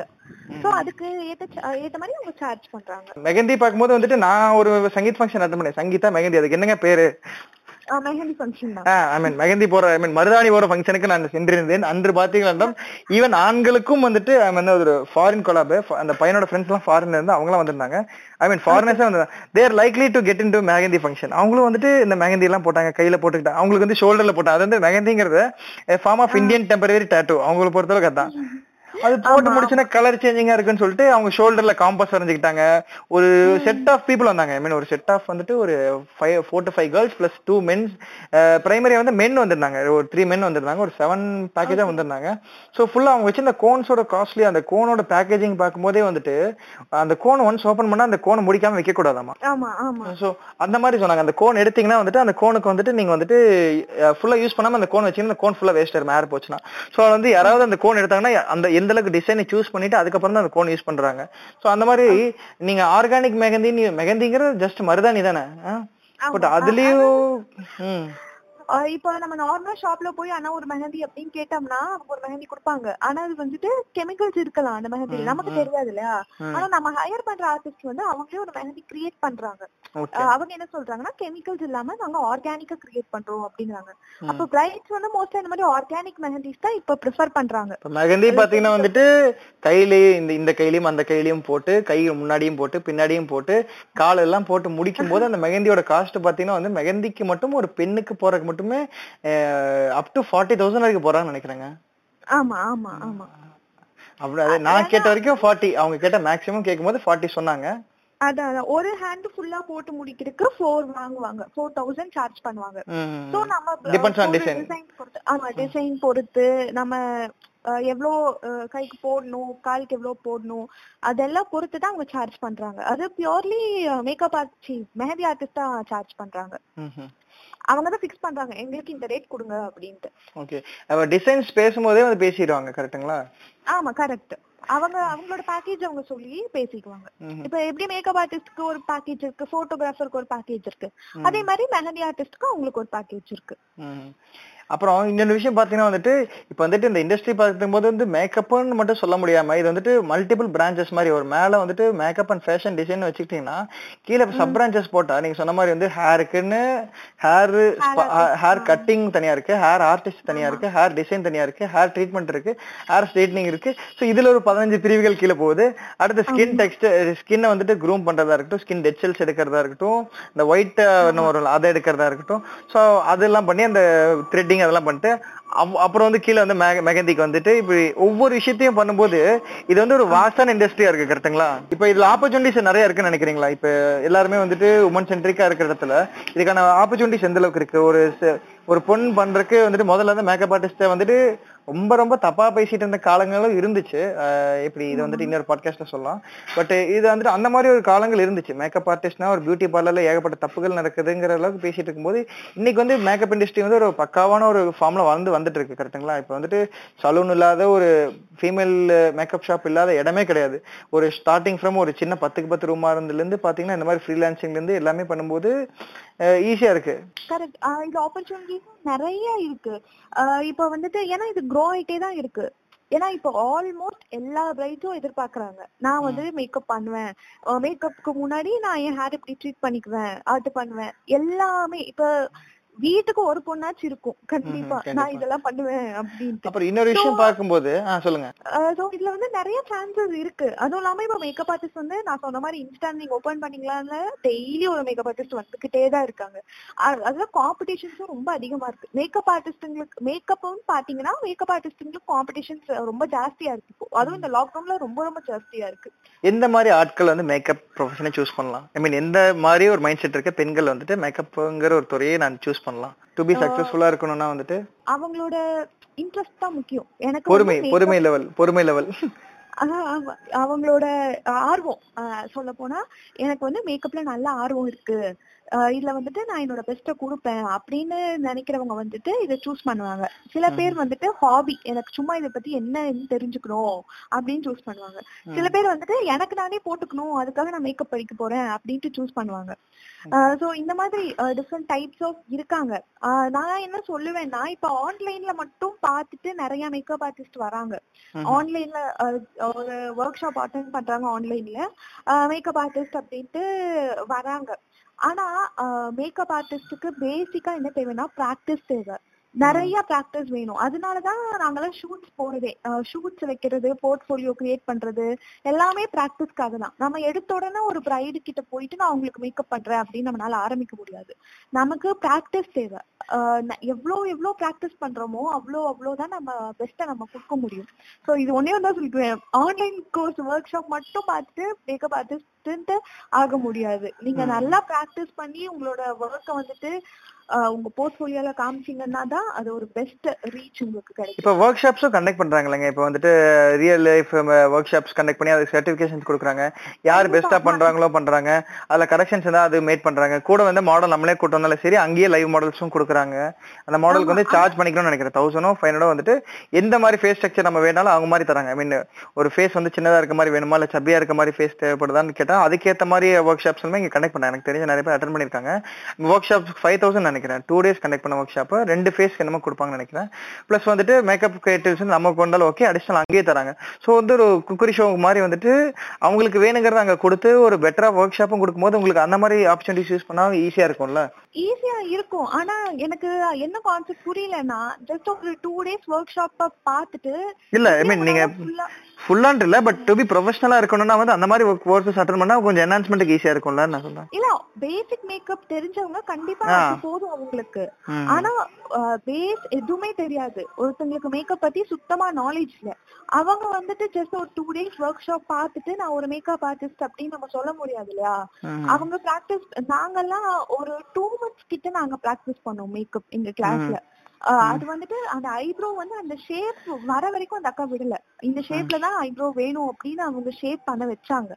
சோ அந்த மாதிரி நம்ம ரெகுலரா பிராக்டிஸ் பண்ண பண்ண பண்ணதான் நம்ம வந்து ஒரு பெஸ்ட் கொடுக்க முடியும். நான் ரெண்டு நாள் ஒர்க் ஷாப் பார்த்துட்டு நான் போய் ஒரு மேக்கப் பண்றேன் அப்படின்னு இருக்க முடியாது. அதுவும் இல்லாம இப்ப நான் ஒரு மேக்கப் ஆர்டிஸ்ட், ஆனா நான் வந்து நிறைய ஒர்க் ஷாப் அட்டெண்ட் பண்ணணும். ஏன்னா ஒரு ஒரு மேக்கப் ஆர்டிஸ்டும் ஒரு ஒரு மாதிரி டெக்னிக்ஸ் யூஸ் பண்ணுவாங்க, புது விஷயம் வரும். அதெல்லாம் நம்ம ஒர்க் ஷாப்ல கத்துக்கலாம். அவங்க என்ன மாதிரி யூஸ் பண்றாங்க, அவங்க எப்படி பண்றாங்க, அதெல்லாம் நம்ம பாத்துக்கலாம். ஆனா மேக்கப் பத்தி எனக்கு ஒரு நாலேஜும் இல்ல, நான் ஆன்லைன்லயே கத்துப்பேன் அப்படின்னா அது கொஞ்சம் கஷ்டம். அப்படியே நீங்க ஆன்லைன்ல கத்துக்கிட்டாலுமே நீங்க நிறைய பிராக்டிஸ் பண்ணணும். வீட்டு பக்கத்துல இருக்கவங்கள கூப்பிட்டு டெய்லி பிராக்டிஸ் பண்ணி உங்களுக்கு பெர்ஃபெக்ட்டா வந்ததுக்கு அப்புறம் நீங்க ஒரு பிரைட் போய் அட்டெண்ட் பண்ணா அது பெஸ்டா இருக்கும். இதுல பேஷன்ஸும் வந்து பாத்தீங்கன்னா வந்து பெரிய லெவல் பிளே பண்ணுது. ஏன்னா வந்துட்டு நிறைய பேர் வந்துட்டு சீக்கிரம் சண்டை கட்டிடுவாங்க. பொண்ணுங்க பொறுத்தளவுக்கு வந்துட்டு ஒரு பேஸான ஒரு விஷயம் சொல்றது கோவம் வந்துடும், டக்குன்னு சுருக்குன்னு வந்துடுவாங்க, டென்ஷன் ஆயிடுவாங்க அப்படின்னு சொல்லுவாங்க. அதனாலதான் வந்துட்டு நிறைய புடவை கடைகள்ல இருக்கிறதா இருக்கட்டும், நிறைய புடவை கடையில் நான் பாத்திருக்கேன் ஒரு ஸ்டேஜ் மேல எடுத்து காமிக்கும் போது எரிச்சல் ஆயிடுவாங்க. தூக்கி போடுறது வைக்கிறது, இவங்க நிறைய எடுத்துட்டு பிடிக்கலன்னு போனா இதுக்கு வராங்கன்னு சொல்லி நேர அந்த மாதிரி இருக்கும். இப்ப நகை கடையிலயும் அந்த மாதிரி. அதனால வந்து நிறைய பக்கம் வந்து ஜென்ஸ் ஹையர் பண்ணுவாங்க. ஏன்னா வந்துட்டு அழகா மடிச்சு வச்சுட்டு நல்லா ரிசீவ் பண்றதுக்கு ரிசப்ஷன்ல மட்டும் பொண்ணுல நிக்க வச்சுட்டு உள்ள சர்வீஸ் செக்டர்ல வந்துட்டு ஜென்ஸ் உள்ள கொண்டு வருவாங்க. இப்போ நிறைய பேருக்கு வந்து அந்த அளவுக்கு பொறுமை இருக்காதுன்னு சொல்லுவாங்க. ஐ மீன் எவ்வளவு சில சீக்கிரம் டக்குன்னு ஒரு பத்து படம் எடுத்து பார்த்து பிடிக்கலன்னு சொல்லி பக்கத்து ஸ்டேஷன்ல போய் நான் சில்க் சாரி பார்க்க போறேன்னு சொன்னாங்கன்னா அவங்க காண்டாயிருவாங்கல்ல, அந்த அந்த காமிச்சிருவாங்க. அப்போ நகைகளும் அதே மாதிரி. அப்புறம் நிறைய வந்துட்டு ஹோட்டல்ஸ்ல பாத்தீங்கன்னா நீங்க நீங்க பார்த்த வரைக்கும் சாப்பிட்ட வரைக்கும் எல்லா ஹோட்டல்ஸ்லயும் வந்து செஃப் யார் இருப்பா, மென் தான் இருப்பாங்க. கரெக்டா? ஆமா, most of the people men தான் இருப்பாங்க. கரெக்ட். இப்போ என்ன ஒரு மேக்கப் ஆர்டிஸ்டுக்கு பொறுமை ரொம்ப ரொம்ப அவசியம். அதுவும் ஒரு பிரைடு நம்ம அட்டெண்ட் பண்ண போறோம்னா அது அவங்களோட டே. அவங்கள நம்ம வந்து நம்ம எக்காரணத்தை கொண்டு அவங்கள டென்ஷன் பண்ணிடக்கூடாது. அவங்க டென்ஷன் பண்ணாலுமே நம்ம வந்துட்டு அதை எப்படியாச்சும் மேனேஜ் பண்ணி அவங்களுக்கு ஒரு இதை கொடுத்துடணும். ஏன்னா அவங்க ஒரு அவங்களோட ஒரு பிக் டே அன்னைக்கு நம்மளால அது எதுவும் ஸ்பாயில் ஆயிடக்கூடாது இல்லையா. நம்மளால அவங்க மூட் அப்செட்டோ அந்த மாதிரி ஆகக்கூடாது. So most of the makeup artist அப்படி பண்ண மாட்டாங்க. அவங்களுக்கு ரொம்ப பொறுமை இருக்கும். நம்ம ஒர்க் வந்து அதுவும் நம்ம ஒர்க் கரெக்டா பண்ணிட்டோம்னா அவங்க எதுவும் சொல்ல போறது இல்லை. மேக்கப் ஆர்டிஸ்ட் லேட் பண்ணிட்டாங்கன்னு சொல்லி அந்த பிரச்சனையும் சொல்லுவாங்கல்ல, மேக்கப் ஆர்டிஸ்ட் லேட் பண்ணிட்டா, மேக்கப் ஆர்டிஸ்ட் லேட் பண்ணாலும் வந்து கேமராமேன் ஷூட் எடுக்க மறந்துட்டான். அதுக்கு என்ன சொல்லுவேன்னா முன்னாடி இன்ஃபார்ம் பண்ணிடணும். எங்களுக்கு வந்து த்ரீ ஹவர்ஸ் ஆகும், அதுக்கு முன்னாடி நீங்க வந்து அவசரப்படுத்தக்கூடாது அவசரப்படுத்தக்கூடாது சில இடத்துல என்ன பண்ணுவாங்கன்னா ஓகே சொல்லிடுவாங்க. ஓகே சொல்லிட்டு ஆனா கதவை தட்டிட்டு இருப்பாங்க. லேட்டா வந்து பின்னாடி கதவை தட்டிட்டு இருப்பாங்க. ஆச்சா ஆச்சா ஆச்சா. ஆமா, லேட்டா அவங்க ரெடியாகி வருவாங்க. ஒரு இடத்துல எல்லாம் நான் போய் நான் தான் எழுப்பி விட்டேன் அவங்கள, மேக்கப் போடணும் எந்திரிங்க அப்படின்னு எழுப்பி விட்டு அதுக்கப்புறம் அவங்க குளிச்சுட்டு வந்தாங்க. ஆனா அவங்க பிளேம் பண்ண முடியாது, அவங்க ஆப்வியஸா டயர்டா இருப்பாங்க அவ்வளவு ரிச்சுவல்ஸ் பண்ணிட்டு. அப்புறம் இன்னொரு விஷயம், கரெக்டான பிளானிங் இருந்துச்சுன்னா வந்துட்டு உங்களுக்கான ஸ்பேஸ் கொடுத்தா கரெக்டான அவுட்புட்டும் கரெக்டா கிடைச்சிரும். ஆமா, ஸ்பேஸ் கொடுத்தாலும் அவுட்புட் கிடைக்கும். நான் வந்து அவசரப்படுத்திட்டே இருப்பேன் அப்படின்னா நாங்களும் அவசர அவசரம் ஏதாவது பண்ணிதான் அனுப்ப முடியும். அடிக்கிற பெயிண்ட் அடிச்சு விடுங்க போதும். ஆமா போதும் சரி ஓகே அப்படின்ட்டு அனுப்பிடணும். அது அதுவும் இல்லாம ஒரு ஒருத்தவங்க உங்களுக்காக ஒர்க் பண்ண வர்றாங்கன்னா அவங்க ரெஸ்பெக்டா ரிசீவ் பண்றதும் அவங்க கிட்ட ரெஸ்பெக்டா நடந்துக்கிறதும் உங்களோட அது ஒரு நல்ல ஹேபிட். ஓகே ஒரு மேக்கப் ஆர்டிஸ்ட் உடனே வாமா போமா அப்படின்றலாம் இல்லாம அவங்களுக்கும் அவங்க ஒர்க்குக்கான ரெஸ்பெக்ட். நடுவில் ஒரு டீ தரலாம், முடிஞ்சா ஜூஸ் தரலாம், அட்லீஸ்ட் தண்ணி கொடுங்க போதும். இல்ல இல்ல இல்ல இல்ல அது மாதிரி இல்ல, அது மாதிரி எந்த மேக்கப் ஆர்டிஸ்டும் எக்ஸ்பெக்ட் பண்ண மாட்டாங்க. ஜஸ்ட் ஒரு ரெஸ்பெக்ட், ஒரு என்ன சொல்றது, ரெண்டு சைட்ல இருந்துமே மியூச்சுவல் ரெஸ்பெக்ட் இருக்கணும். இப்போ மேக்கப் ஆர்டிஸ்டும் ஒரு பிரைட் மேல ஒரு ரெஸ்பெக்டோட அது பண்ணணும், பிரைடும் மேக்கப் ஆர்டிஸ்ட் மேல ஒரு ரெஸ்பெக்டோட எல்லாமே கன்வே பண்ணணும். அப்படி இருந்துட்டா நீங்க சொல்ற மாதிரி அந்த டென்ஷன்ஸே வராது. ஏன்னா ஒரு ரெண்டு பொண்ணுங்க இருந்தாலே அந்த கிளாஸ் ஆகிறதுக்கு நிறைய சான்ஸ் இருக்கு. நான் ஒரு மாதிரி சொன்னா இன்னொரு மாதிரி பண்ணி விட்டா டைரக்டா வாய் கேட்டு நான் காது கேட்பட நல்லா கேட்டிருக்கேன். நான் ஒரு மாதிரி சொன்னா ஒரு மாதிரி பண்ணிட்டேன், இதுக்கு தான் நான் சொன்னேன் அவகிட்ட வேணான்னு சொன்னேன். இந்த மாதிரி வார்த்தைகளை வந்துட்டு கேட்கறோம். அது இல்லாம இன்னொரு பிரச்சனை இருக்கு, இப்ப வந்துட்டு மேக்கப் ஆர்டிஸ்ட் எங்கேயோ இருப்பாங்க கரெக்டுங்களா, அவங்களோட அப்பேரல்ஸ் செட் வந்துட்டு எங்கேயோ இருக்கும். சோ அங்க இடத்துக்கு இவங்க கார்ல கூட்டிட்டு போயிட்டு பொண்ணை திருப்பி கூட்டிட்டு வரும்போது டிராபிக்ல மட்டும் அந்த பிரச்சனை இருக்கும் கரெக்டுங்களா. ஆமா, இது அந்த காலத்துலதான் நிறைய நடந்திருக்கு. ஏன்னா பியூட்டி பார்லருக்கு வந்துட்டு பியூட்டி பார்லருக்கு வந்து பொண்ணுங்க வந்து மேக்கப் போட்டு போவாங்க, போட்டுட்டு பிரைடல் மேக்கப் வந்துட்டு பிரைடல் மேக்கப் வந்துட்டு ஒரு பெட்டரான ஸ்டுடியோல தான் வேணும், அப்படி பிரிட்டோனியல் கையில தான் எனக்கு வேணும் அப்படின்னு நினைக்கிறவங்க. நேச்சுரல்ஸ் வந்து பிரைடல் மேக்கப் வந்து டுவெண்ட்டி தௌசண்ட் பக்கம் சார்ஜ் பண்ணாங்களா எவ்வளவுங்க? இல்ல நேச்சுரல்ஸ் பேக்கேஜ் பத்தி எனக்கு தெரியாது. சோ ஐ மீன் எவ்வளோ I mean not less than ten தௌசண்டா இருக்கும். பட் அந்த மாதிரி இடத்துக்கு போய் எனக்கு அங்கதான் பண்ணணும்னு நினைக்கிறவங்க வந்துட்டு கண்டிப்பா போய் அங்க போயிட்டு திரும்பி வரும்போது லேட் ஆகும், நிறைய இஷ்யூஸ் இருக்கும். அப்படி இருக்கும்போது வந்து மேக்கப் ஆர்டிஸ்ட் உங்க இடத்துல இருக்கும்போது உங்களுக்கு கன்வீனியன்ட்டா இருக்கும். ஒரு பத்து நிமிஷம் முன்ன பின்ன ஆனா கூட ரெண்டு ரெண்டு கோட் கம்மி பண்ணிட்டு திருப்பி வந்துடலாம் கரெக்ட்டுங்களா. Correct correct. ஆனா இப்போ மோஸ்டா வந்துட்டு என்ன ப்ரிஃபர் பண்றாங்கன்னா ஃப்ரீலான்சர்ஸ் தான் ப்ரிஃபர் பண்றாங்க. ஏன்னா அவங்க நம்ம மண்டபத்துக்கே வந்து போட்டுறாங்க, அலைச்சலே இல்ல அப்படிங்கறதுக்காக மோஸ்டா இப்படிதான் ப்ரிஃபர் பண்றாங்க. அந்த மாதிரி வந்து வந்து நீங்களே பொண்ணு எழுப்பி விட்டுக்கலாம். ஆமா அதுதான், நாங்களே வந்து எழுப்பிட்டு மேக்கப் போடணும் அப்படின்னு சொன்னேன். நான் அப்படியே படுத்துட்டே இருக்கமா, நீ அடிச்சு விட்டு போதும் போ அப்படின்னு. இப்போ இது இது வந்து ஜெண்டர் ஸ்பெசிஃபிக்கா மட்டும் இருக்குன்னு நினைக்கிறீங்களா? இல்ல வந்துட்டு நம்ம நிறைய நீங்க சொன்ன மாதிரி நிறைய ரீல்ஸ் டிக்டாக் வீடியோ எல்லாம் பார்க்கும்போது even men do the hair grooming கரெக்ட்டுங்களா, ஃபெதர் கட் வச்சு ரெண்டு பையன் பிடிச்சு வரும்போது அது even to women feel comfortable with men doing makeup or grooming stuff? ஆமா, இப்போ நீங்க மேக்கப் ஆர்டிஸ்டே பாத்தீங்கன்னா மென்ல மேக்கப் ஆர்டிஸ்ட் நிறைய பேர் இருக்காங்க, ஃபேமஸான மேக்கப் ஆர்டிஸ்ட்லே இருக்காங்க. அதுவும் இல்லாம இப்ப பிரைடல் மேக்கப்க்கு போறோம்னா அவங்க க்ரூமுக்கும் மேக்கப் போட சொல்லுவாங்க சில டைம். ஏன்னா அவங்களும் போட்டோல வந்துட்டு கொஞ்சம் பிரைட்டா தெரியணும் அப்படிங்கறக்காக க்ரூம்ஸ்க்கும் மேக்கப் போடுறாங்க. இப்போ ஐ திங்க் மேபி ஃபியூச்சர்ல இதுவும் ஒரு பெரிய இண்டஸ்ட்ரியா வளரும்னு நினைக்கிறேன். நம்புகிறோம், வாழ்த்தி வணங்கி வேண்டிக் கொள்கிறோம். வேற பசங்களா அந்த மாதிரி வந்துட்டு நல்லா நடந்தா நல்லதாங்க. நான் வந்து கண்டிப்பா வந்துட்டு இந்த மாதிரி நடந்துச்சுன்னா வந்து இது வந்து கண்டிப்பா வந்து நம்ம கல்யாணம் பண்ணும்போது கண்டிப்பா அவங்கள தான் கூப்பிட போறேன். அப்படி இருக்கும்போது வந்துட்டு இல்ல நான் என்ன சொல்றேன், மென் ஆர்டிஸ்ட் வந்துட்டு மென் மேக்கப் ஆர்டிஸ்ட் வந்து ஃபீமேலுக்கு போடும்போது வந்துட்டு டூ தே ஃபீல் கம்ஃபர்டபிள்? நிறைய பிரைட்ஸ் இப்ப கம்ஃபர்டபிளா தான் ஃபீல் பண்றாங்க. ஆனா சில வீட்ல எல்லாம் ரொம்ப ரெஸ்ட்ரிக்ஷன்ஸ் இருப்பாங்க. ஆமா, என்ன வந்து பையன் வந்து மேக்கப் பிகாஸ் நீங்க சொன்ன மாதிரி ஒருத்தன் குளிச்சுட்டு வர வரைக்கும் வெயிட் பண்ண மாதிரி இருக்கும். சம்டைம்ஸ் வந்துட்டு மேக்கப் முடிச்சுட்டு ட்ரெஸ் சேஞ்ச் பண்ணலாம் நினைக்கும் போது வந்துட்டு இந்த ஒரு மென் உள்ள இருக்கிறத வந்து அவங்க கம்ஃபர்டபிளா ஃபீல் பண்ண மாட்டாங்க. ஆமா, அது மேபி ஃபியூச்சர்ல அந்த ஒரு இதுவும் போகும் நான் நினைக்கிறேன். டு பி அ ப்ரொபஷனா பார்த்தாங்கன்னா போதும்ல, ஐ மீன் அது தே ஆர் டூ ப்ரொபஷனல்னு பார்த்தா விட்டுறலாம். ஆமா, ஏன்னா அது அவங்களோட ப்ரொபஷன். இத்தனைக்கும் அது ஒன்னும் ஒரு தப்பான விஷயம் இல்லையே. ஒரு மேல் வந்துட்டு இப்ப சினிமால எல்லாம் பாத்தீங்கன்னா மோஸ்ட் மேல் ஆர்டிஸ்ட் தான் இருப்பாங்க, மேக்கப் ஆர்டிஸ்ட் தான் ஃபீமேல்ஸ்க்கு போடுவாங்க. இப்போ இது பிரைடலுக்கும் வருது அப்படின்னா மோஸ்ட் ஆஃப் த வீட்ல என்ன சொல்றது இன்னும் ஹெசிடேட் பண்றாங்க ஒரு மேல் ஆர்டிஸ்ட் ஹையர் பண்றதுக்கு. ஆனா இப்ப சாரி டிராபிஸ்ட் எல்லாம் மேல்ல வந்திருக்காங்க. ஆமா, அவ வீடியோல பாக்கும்போது நீங்க சாரி டிராபிஸ்ட் வந்துட்டு இப்ப மெஹந்திக்கு வரும்போது ஒத்துக்கும் போது சாரி டிராபிஸ்ட் எல்லாம் வந்துட்டு கரெக்டா அந்த மடிப்பு வச்சு கரெக்டா பின் பண்ணி குத்ததெல்லாம் வந்து கரெக்டா மெயின் பண்றாங்க. பட் அது வந்துட்டு ஈவன் க்ரூம்ஸ் ஒத்துக்க மாட்டாங்கல்ல. இப்ப வந்துட்டு என் ஒய்ஃப் எப்படி தொட்டு சாரி கட்டி வருது நம்ம ஊர்ல நிறைய இருக்கு. மேபி அது ஃபியூச்சர்ல மாறும்னு நினைக்கிறேன். அது ஒரு ப்ரொஃபஷனா எல்லாத்தையுமே அது அவங்க வர்க் அவங்க ப்ரொஃபஷனா பார்த்து அதை ரெஸ்பெக்ட் பண்ணாங்கன்னா கண்டிப்பா இது மாறும். இப்ப வந்துட்டு இங்க ஆப்பர்ச்சுனிட்டிஸ் வந்துட்டு இப்ப மேல் சர்வைவல் ரேட் பாத்தீங்கன்னா வந்துட்டு மேலுக்கு வந்து ரொம்ப ஆப்பர்ச்சுனிட்டிஸ் கம்மியா தான் இருக்கு நான் நினைக்கிறேன். எனக்கு தெரிஞ்சு யாருமே வந்துட்டு இப்ப நர்சிங் ப்ரொஃபஷனே பாத்தீங்கன்னா வந்துட்டு ஈவன் மேல் நர்சஸ் நீடட் என்னதான் இருந்தாலும் எல்லா விஷயங்களும் வந்துட்டு மேல் ஐ மீன் ஃபீமேல் நர்ஸ் பண்ண முடியாது. ஒரு தூக்கி நிறுத்தறதுக்கு ஒரு ஒரு நைன்டி கேஜிஸ் இருக்கவங்களை வந்துட்டு ஒரு ஒரு சின்ன பொம்மா இருக்க ஒரு நர்ஸ் எப்படி தூக்கி நிறுத்த முடியாது, அங்க ஒரு மேல் நர்ஸ் எனக்கு தேவைன்னு ஒரு அந்த இண்டஸ்ட்ரிக்குள்ள கொண்டு வந்தாங்களோ நர்சிங் வந்துட்டு எப்படி இப்ப வந்து ஒன்லி நர்ஸ் ஸ்பெசிஃபிக்கா இருந்தது வந்து நர்சிங் நர்ஸ் மென்னும் படிக்காங்க பேரு கூட தெரியாதுங்க. ஸோ ஐ மீன் நர்ஸுக்கு நர்ஸ் படிப்பை வந்துட்டு ஆண்களும் படிக்கிறதுக்கு ஆரம்பிச்சிருக்காங்களோ அதே மாதிரி வந்துட்டு திருப்பி வந்துட்டு இங்கேயும் வந்துட்டு மேக்கப் ஆர்டிஸ்ட் வந்து மென்னும் வந்து படிச்சாங்கன்னா ஈஸியா இருக்கும் கரெக்டுங்களா. அவங்களுக்கும் வந்து ஒரு சர்வீஸ். ஆனா வந்து டு பி நீங்க சொன்ன மாதிரி எந்த அளவுக்கு நீங்க எஃபர்ட் போடுறீங்களோ அதை விட அதிகமா தான் எஃபோர்ட் பண்ணோம். கரெக்டான மாடல்ஸ் பிடிச்சி ஷூட் பண்ணி அந்த ஒர்க்குக்கு எல்லாமே கொஞ்சம் மெனக்கிற மாதிரி தான் இருக்கு. ஆமா, எதுவுமே ஹார்ட் ஒர்க் பண்ணாம கிடைக்காது இல்லையா? அதுவும் இல்லாம இப்போ மென் மேக்கப் ஆர்டிஸ்ட் எல்லாம் வந்துட்டு தான் இருக்காங்க, அவங்களுக்கும் ஆப்பர்ச்சுனிட்டிஸ் எல்லாம் இருக்கு. அதனால வந்துட்டு கண்டிப்பா ஃபியூச்சர்ல அவங்களும் ஒரு பெரிய ஸ்டேஜுக்கு கண்டிப்பா வருவாங்க. இப்போ இதுக்கு என்னென்ன மாதிரி ஸ்டடிஸ் எல்லாம் இருக்கு? இப்போ வந்துட்டு பேசிக்கா வந்துட்டு ஹேருக்கு என்னென்ன ஸ்டடிஸ் இருக்கு, மேக்கப்க்கு என்ன ஸ்டடிஸ் இருக்கு, ஹேர் ட்ரீட்மெண்ட்டுக்கு மற்றதுக்கு என்னென்ன மாதிரி ஸ்டடிஸ் எல்லாம் இருக்கு? இப்போ வந்துட்டு ப்ரிஃபர் பண்ணும் எனக்கு பேஸ் மேக்கப்கெல்லாம் வரணும்னா என்னென்ன மாதிரி ப்ரிஃபரன்ஸ் எல்லாம் இருக்கு, என்னென்ன மாதிரி நான் படிக்கணும்னு ஆசை பண்ணாங்க? இப்போ பியூட்டிஷியன் கோர்ஸ் வந்து அது தனி, அது வந்துட்டு நீங்க கூகுள்ல பாத்தீங்கன்னாலே உங்களுக்கு நிறைய இன்ஸ்டிடியூஷன்ஸ் கிடைக்கும். இப்போ மேக்கப் படிக்கணும் அப்படின்னா நீங்க வந்துட்டு கூகுள்லயும் சர்ச் பண்ணி ஒரு ஸ்டுடியோ பார்க்கலாம். இல்லை நீங்க இன்ஸ்டாகிராம்ல நிறைய பேர் கிளாஸ் எடுப்பாங்க, நேர்லயே ஒரு twenty days thirty days class எடுப்பாங்க. ஒரு பெரிய ஆர்டிஸ்ட் கிட்ட நீங்க படிக்கலாம், இல்ல ஒரு சர்டிஃபைட் இன்ஸ்டிடியூட்ல நீங்க போய் படிக்கலாம். இப்போ மேக்கப்னா எடுத்தாலே அது ஹேர் ஸ்டைலிங் வந்து பிரைடல் மேக்கப் அப்படின்னு நீங்க படிச்சீங்கனாலே அந்த பிரைடல் மேக்கப் ப்ரொசீஜர் எல்லாமே, அதுக்கப்புறம் ஒரு ஒரு thirty to thirty five type of hair style, அதுக்கப்புறம் சாரி டிராப்பிங் எல்லாமே சேர்ந்து ஒரு காம்போ மாதிரி வச்சிருப்பாங்க. இதெல்லாமே சேர்த்து ஒரு ஒன் லேக்ல நாங்க சொல்லி தருவோம், இல்ல ஒரு செவன்டி தௌசண்ட் சொல்லி தருவோம் அப்படின்னு ஒரு ஒரு மேக்கப் ஆர்டிஸ்டும் ஒரு ஒரு மாதிரி வச்சிருப்பாங்க.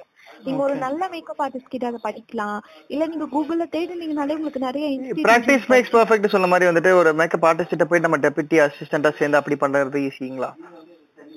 ஆமா, அசிஸ்டண்டா யாரும் வெச்சுக்க மாட்டாங்க, மேக்கப் தெரிஞ்சதா அசிஸ்டண்டா வெச்சுக்குவாங்க. ஓ அப்படியே, அது தெரிஞ்சா ஆமா ஒரு கிளாஸ் அட்டெண்ட் பண்ணலாம். அவங்க ஒரு கிளாஸ் வைக்கறாங்கன்னா அந்த கிளாஸ் நீங்க போய் அட்டெண்ட் பண்ணணும். ஒரு இருபது டேஸ் முப்பது டேஸ் நீங்க அட்டெண்ட். இப்போ நீங்க சொல்ற மாதிரி அப்படி நடக்கறத விட நான் கேக்குறது வந்துட்டு ஸ்டடீஸ்னு பாக்கும்போது வந்துட்டு ஒரு சர்டிபிகேட் சர்டிபிகேஷன் வந்துட்டு இந்த மாதிரி வந்துட்டு ஒரு ஷார்ட் டர்ம் ஒரு சிக்ஸ் மந்த்ஸ் ஒன் இயர்ங்கிறது வந்துட்டு ஒரு ஷார்ட் டர்ம் கரெக்ட்டுங்களா?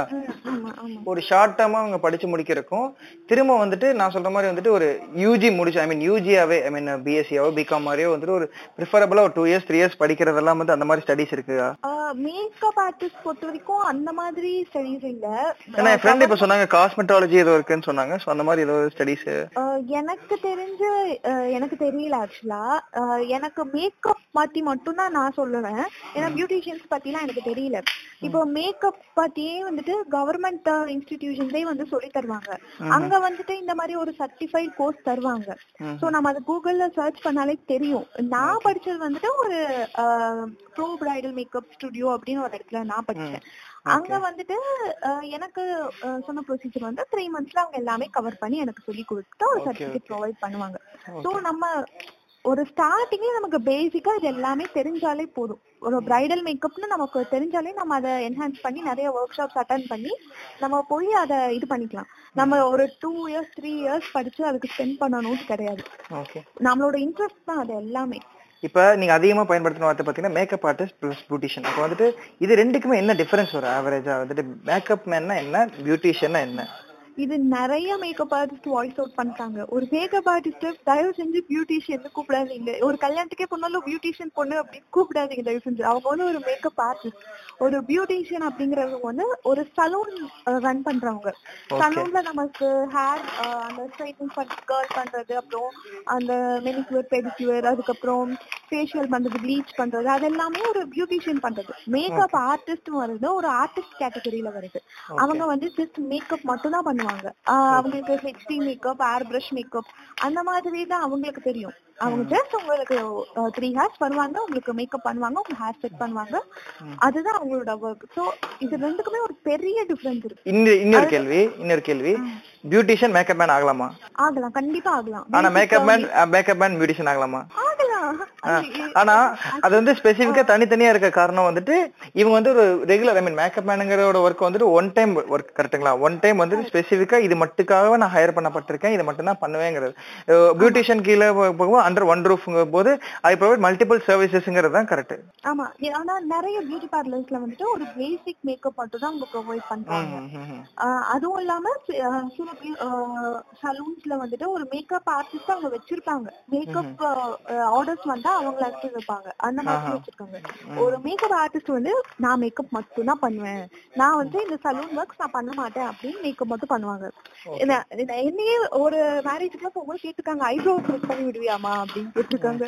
ஐயோ நான் மேக்கப் ஆர்டிஸ்டுங்க நான் அதெல்லாம் பண்ண மாட்டேன். ஏங்க எல்லாம் வந்து எல்லாம் பெயிண்ட் அடிக்கிற அதான் அது அவங்களுக்கு வந்துட்டு ஒரு புரிய வைக்கிறதுக்கான நிலைமைக்கு நம்ம கரெக்டா வச்சிருந்தா வந்துட்டு அதை வந்து ஏன் இவ்வளோ இவ்வளோ அவங்களோட பொறுத்தளவுக்கும் இவ்வளோ காசு வாங்குறாங்க இதை பண்ண மாட்டேங்கிறாங்க அதை மட்டும் தான் அவங்க பாக்குறாமே தவிர இட்ஸ் நாட் மை ஜாப்ங்கிறத அவங்க ஏத்துக்கிறதுக்கு தயாரா இல்ல. Correct correct. அது சொல்லி சொல்லி நிறைய மேக்கப் ஆர்டிஸ்ட் இதை வாய்ஸ் அவுட் பண்ணிருக்காங்க. நிறைய ஸ்டோரிஸ்ல பாத்தீங்கன்னாலே இது இருக்கும், ஒரு மேக்கப் ஆர்டிஸ்ட்க்கும் ஒரு பியூட்டிஷியனுக்கும் ஒரு வித்தியாசத்தை புரிஞ்சுக்கோங்க அப்படின்னு நிறைய மேக்கப் ஆர்டிஸ்ட் ஸ்டோரி போட்டிருப்பாங்க. நமக்கு தெரிஞ்சவங்களே வந்து கேட்பாங்க, நீ பியூட்டிஷியன் கோர்ஸ் தானே படிச்சிருக்க, ஐப்ரோ எடுத்து விடுறியா அப்படின்ட்டு. ஐயோ நான் மேக்கப் ஆர்டிஸ்ட் அப்படின்னா ஒரு ரெண்டுக்கும் என்ன வித்தியாசம் அதுக்கப்புறம் கேட்டு தெரிஞ்சுக்குவாங்க. ஆமா சொன்ன மாதிரி இருந்துட்டு ஒவ்வொரு டைமும் வந்து ஒரு வாய்ஸ் அவுட்டா இருக்கு. வந்துட்டு பேசிக்கா எங்கேயாவது பேனர் வச்சாதான் எல்லாரும் படிப்பாங்க, இல்ல ஒரு அட்வர்டைஸ்மெண்டா கொடுக்கணும் போல இருக்கு. அதுக்கப்புறம் இதையும் சொல்லுவாங்க அதையும் சேர்த்து கத்துக்கலாம்ல அப்படின்ட்டு. உங்களுக்கு உங்களுக்கு எடுக்கிறக்கா வந்து இதெல்லாம் நான் கத்துக்க முடியாதுங்க. ஆமா அது என் வேலையே இல்லைங்க அப்படின்ட்டு இருக்கும் எனக்கு.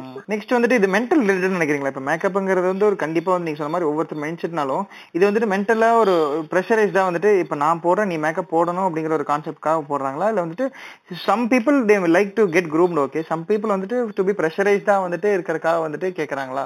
இல்ல எனக்கு தெரிஞ்ச வரைக்கும் மோஸ்டா மேக்கப்ல அந்த ப்ரெஷர் வந்த மாதிரி எனக்கு தெரியல. ஏன்னா எல்லாருமே ஒரு நம்ம ஊர்ல மெஜாரிட்டி ஆஃப் த பீப்புள் வந்துட்டு எனக்கு அன்னைக்கு ஒரு நாள் தான் நான் மேக்கப் போடுறேன் நான் போட்டுக்கிறேன் அது என்னோட டே அப்படிங்கிற மாதிரிதான் இருக்காங்க. ஏன்னா மத்த நாள் எல்லாம் நான் இவ்வளோ அலங்காரம் பண்ணிக்க மாட்டேன், மத்த நாள் எல்லாம் அவ்வளோ ஜுவல்ஸ் போட்டு ஹெவியான ட்ரெஸ் போட்டு ஹேர் அவ்வளோ பண்ணி அதெல்லாம் பண்ண மாட்டாங்க. ஏதோ ஒரு நாள் தானே அப்படிங்கிற மாதிரி தாட்ஸ் தான் இருக்கு. சோ அதனால ஒரு பிரஷர் பண்ற மாதிரி இல்ல. காமனா வந்துட்டு நான் சொல்றது இது okay but bridal makeup okay but common makeup வந்துட்டு ரெகுலரா நீ மேக்கப் போட மாட்டியா, நான் ஏன் இதை பண்ண மாட்டேறேன், நீ எதுவும் பண்ண மாட்டியா, சோ ஏன் க்ரூம் பண்ணிக்க மாட்டேங்கிற அந்த மாதிரி விஷயங்கள் வந்துட்டு நார்மலைஸா வந்து ஒரு பெண்ணை வந்துட்டு ஒரு பெண் தாக்குற மாதிரி தானே இருக்கு. ஆமா சில இடத்துல வந்துட்டு அது நடக்கும். ஏ நீ அது பண்ணு சூப்பரா இருக்கும் உனக்கு, ஏ நீ இப்படி ஐப்ரோ த்ரெட் பண்ணு உனக்கு நல்லா இருக்கும், ஏன் இப்படி வச்சிருக்க அப்படின்னு சொல்லுவாங்க. ஆனா அந்த சஜஷன்ஸ் வந்துட்டு எல்லாரும் வந்துட்டு வாரி வழங்கிட்டே தான் இருக்காங்க. ஆமா சஜஷன்ஸ் கொடுத்துட்டே தான் இருப்பாங்க. ஆனா அந்த சஜஷன்ஸை எடுத்துக்கணுமா வேண்டாமான்னு நம்ம தான் decide to really I need it அப்படிங்கறத வந்துட்டு நம்ம பார்க்கணும். அவ சொல்லிட்டா அப்படிங்கறக்காக நான் போய் அந்த விஷயத்த பண்ணணும் ட்ரை பண்ணணும் அப்படின்னு நினைக்காம எனக்கு அது வேணுமா, வேணும்னா நான் பண்ணுவேன், வேண்டாம்னா நான் பண்ண மாட்டேன் அப்படிங்கிற தாட் எல்லாருக்குமே இருக்கிறோம். சும்மா ஒருத்தவங்க சொல்லிட்டாங்கிறக்காக பிளைண்டா ஒரு ப்ராடக்ட் யூஸ் பண்றதோ ஒரு விஷயத்த போய் நம்ம பண்ணிக்கிறதோ அது இருக்கவே கூடாது, என்னைக்குமே இருக்க கூடாது. சொன்ன மாதிரி சில ப்ராடக்ட்ஸ் வந்து அவங்களுக்கு சூட் ஆகும், சில ப்ராடக்ட்ஸ் வந்து நமக்கு சூட் ஆகாது. ஆமா கரெக்ட். அது அவங்களுக்கு ஒரு ஸ்கின் டைப் இருக்கும், நமக்கு ஒரு ஸ்கின் டைப் இருக்கும். ஏன் நீ இது யூஸ் பண்ண, இது யூஸ் பண்ணி தான் நான் வந்து இப்படி இருக்கேன் அப்படின்னு அவங்க சொல்லுவாங்க. உடனே நம்ம போய் அதுக்கு ஸ்பெண்ட் பண்ணி அதை நம்ம யூஸ் பண்ணி நமக்கு அது ரிசல்ட் தரலன்னா நமக்கு ஏன் அது ரிசல்ட் தரல, அவளுக்கு மட்டும் அது தந்திருக்கு. அது சொன்ன மாதிரி வந்துட்டு ஒரு தேவையில்லாம ஒரு டிராமா ஃபேஸ் பண்ற மாதிரி கொண்டு வந்துருக்கா இல்லையா? அது தேவையில்லாத விஷயம். நமக்கு அது தேவையா தேவையில்லையா அப்படின்னு நம்ம தான் டிசைட் பண்ணுவோம். இப்ப என் ஐப்ரோவும் எனக்கு ஓகேவா, எனக்கு ஓகே அது போதும் அப்படின்னு நம்ம இருக்கணும். இல்ல எனக்கு இந்த மாதிரி ஷேப் பண்ணிக்க பிடிச்சிருக்கு நான் அந்த மாதிரி ஷேப் பண்ணி அப்படின்னு அவங்கதான் அதை டிசைட் பண்ணிக்கணும். At the end of the day அது அவங்களோட டெசிஷன் மட்டும் தான். அப்புறம் பாத்தீங்கன்னா வந்துட்டு மெயின் வந்து எல்லாருமே வந்துட்டு மேக்கப் ஆர்டிஸ்ட் கிட்ட வந்துட்டு குறையா சொல்ற ஒரே விஷயங்கள் பாத்தீங்கன்னா காஸ்ட். கரெக்ட்டுங்களா? அப்ப நீங்க என்னதான் ஜஸ்டிபிகேஷன் ப்ரொவைட் பண்ணாலும் அந்த ஒரு பிப்டி தௌசண்ட் சிக்ஸ்டி தௌசண்ட் இதுக்கு ஆகுதுங்கறத வந்து ஏன் எல்லாரும் ஏத்துக்க மாட்டேறாங்க? அதுதான் அவங்களுக்கு அவங்க என்ன யோசிக்கிறாங்கன்னா அந்த டைம் த்ரீ ஹார்ஸ் தான், மூணு மணி நேரம் வேலையில உனக்கு இருக்குன்னா முப்பதாயிரம் கொடுக்கணும். ஐ மீன் ஈவன் ஈவன் நீங்க சொன்ன மாதிரி ரெகுலர் மேக்கப் யூஸ் பண்ணாத இப்ப ரெகுலரா மேக்கப் யூஸ் பண்ணி எனக்கு லாக்மேயோட ரேட் எவ்வளவு, நீங்க கொலாசலோட ரேட் எவ்வளவுன்னு தெரிஞ்ச பெண்களுக்கு வந்துட்டு I am worth it doing it வெளியே கம்பேர் பண்ணும்போது வெளியே நாற்பது ரூபா கேட்டாங்க இவங்க முப்பது ரூபா தான் கேட்கறாங்கன்னு சொல்லிட்டு அந்த கான்செப்ட்லாம் அவங்க வச்சிருக்காங்க. நீங்க சொன்ன மாதிரி ரெகுலரா யூஸ் பண்ணாதவங்க கிட்ட வந்துட்டு இந்த மாதிரி வந்து ரெகுலரா மேக்கப் யூஸ் பண்ணாதவங்க வந்துட்டு ஒன் டே வந்து மேக்கப் வந்து அட்ஜஸ்ட் பண்ணும்போது வந்துட்டு இவ்வளவு காஸ்ட்லியா இருக்குன்னு அவங்க நினைக்கும் போது வந்துட்டு அந்த ஏஜ் ஃபேக்டர் வந்துட்டு ரொம்ப யோசிக்கிறாங்களே. ஐ மீன் வந்துட்டு ஓப்பன் ஸ்பேஸ்ல வச்சு யாரும் மேக்கப் பண்ண போறது கிடையாது. அப்படி இருக்கும்போது வந்துட்டு ஒரு ஒரு மூணு மிஞ்சி மிஞ்சி போனா ஒரு அஞ்சு பேர் இருப்பாங்கன்னு வச்சுக்கோங்களேன் ஆவரேஜா அந்த ரூம்குள்ள. அப்படி இருக்கும்போது அந்த அஞ்சு பேர் மட்டும் தான் பாக்குறாங்க, அதுல எவ்வளவு பேர் நோட் பண்றாங்க கிடையாது. எல்லாம் சில பேர் வந்து சும்மா வெளியே வேலை சொல்லுவாங்கன்னு சொல்லிட்டு இருக்காங்க உள்ள இருப்பாங்க. ஒரு பொம்மைக்காக.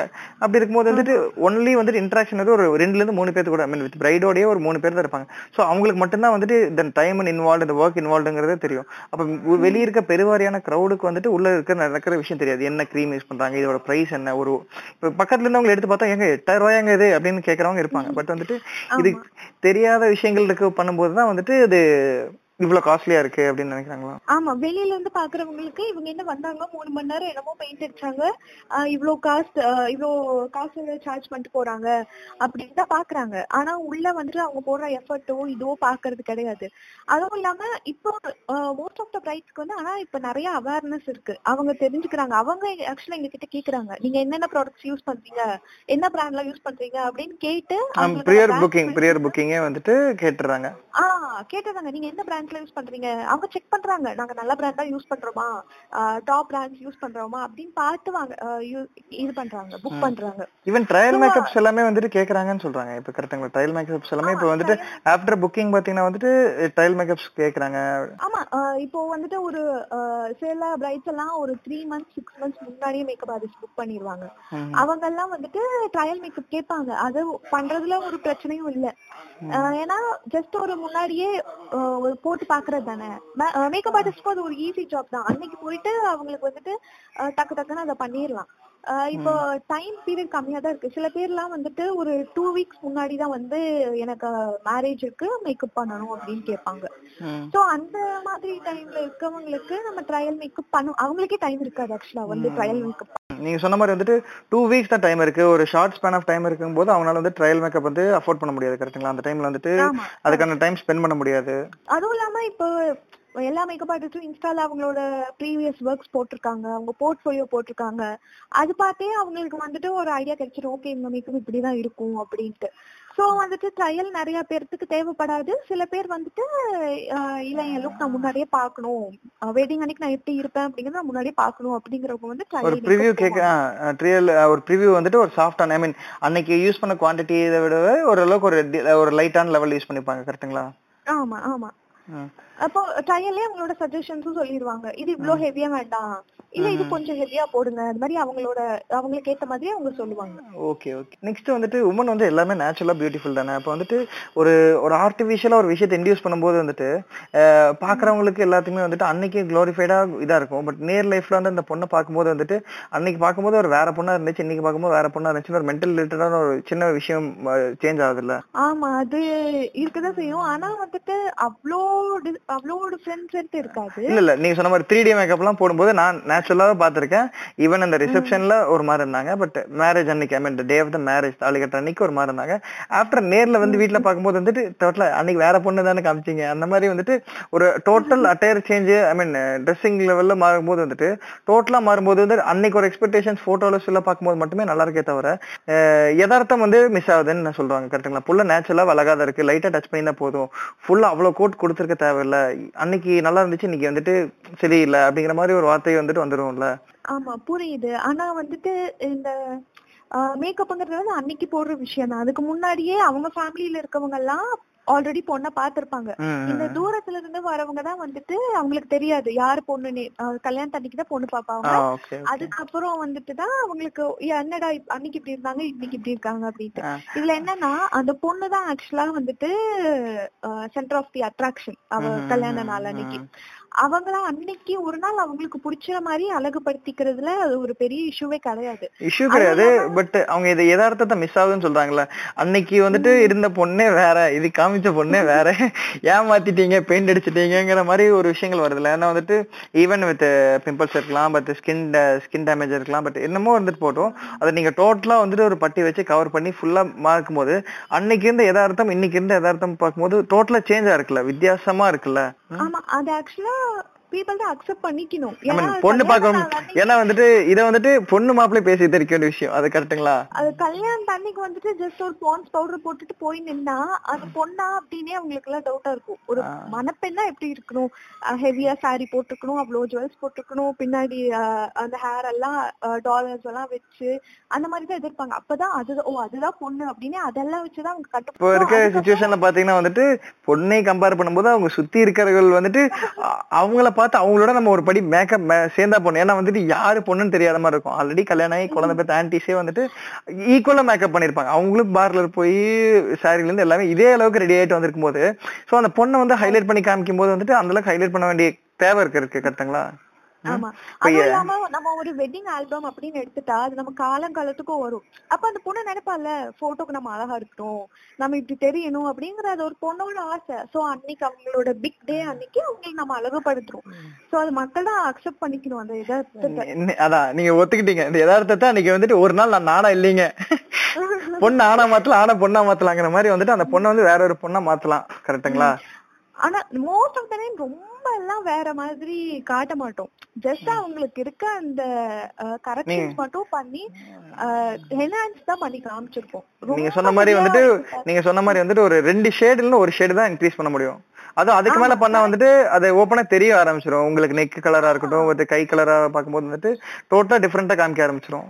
கரெக்ட். நம்ம ஸ்கின் டோனை விட ஒரு ஒன் ஆர் டூ ஷேட்ஸ் தான் நம்ம அதிகமா போட முடியும். அதுக்கு மேல போட்டோம்னா அது கண்டிப்பா தெரிய ஆரம்பிச்சிடும். டைம் ஆக ஆக அதோட ஸ்கின்னே ஒரு கிரே ஷேட்ல மாறிட்டு வரும்.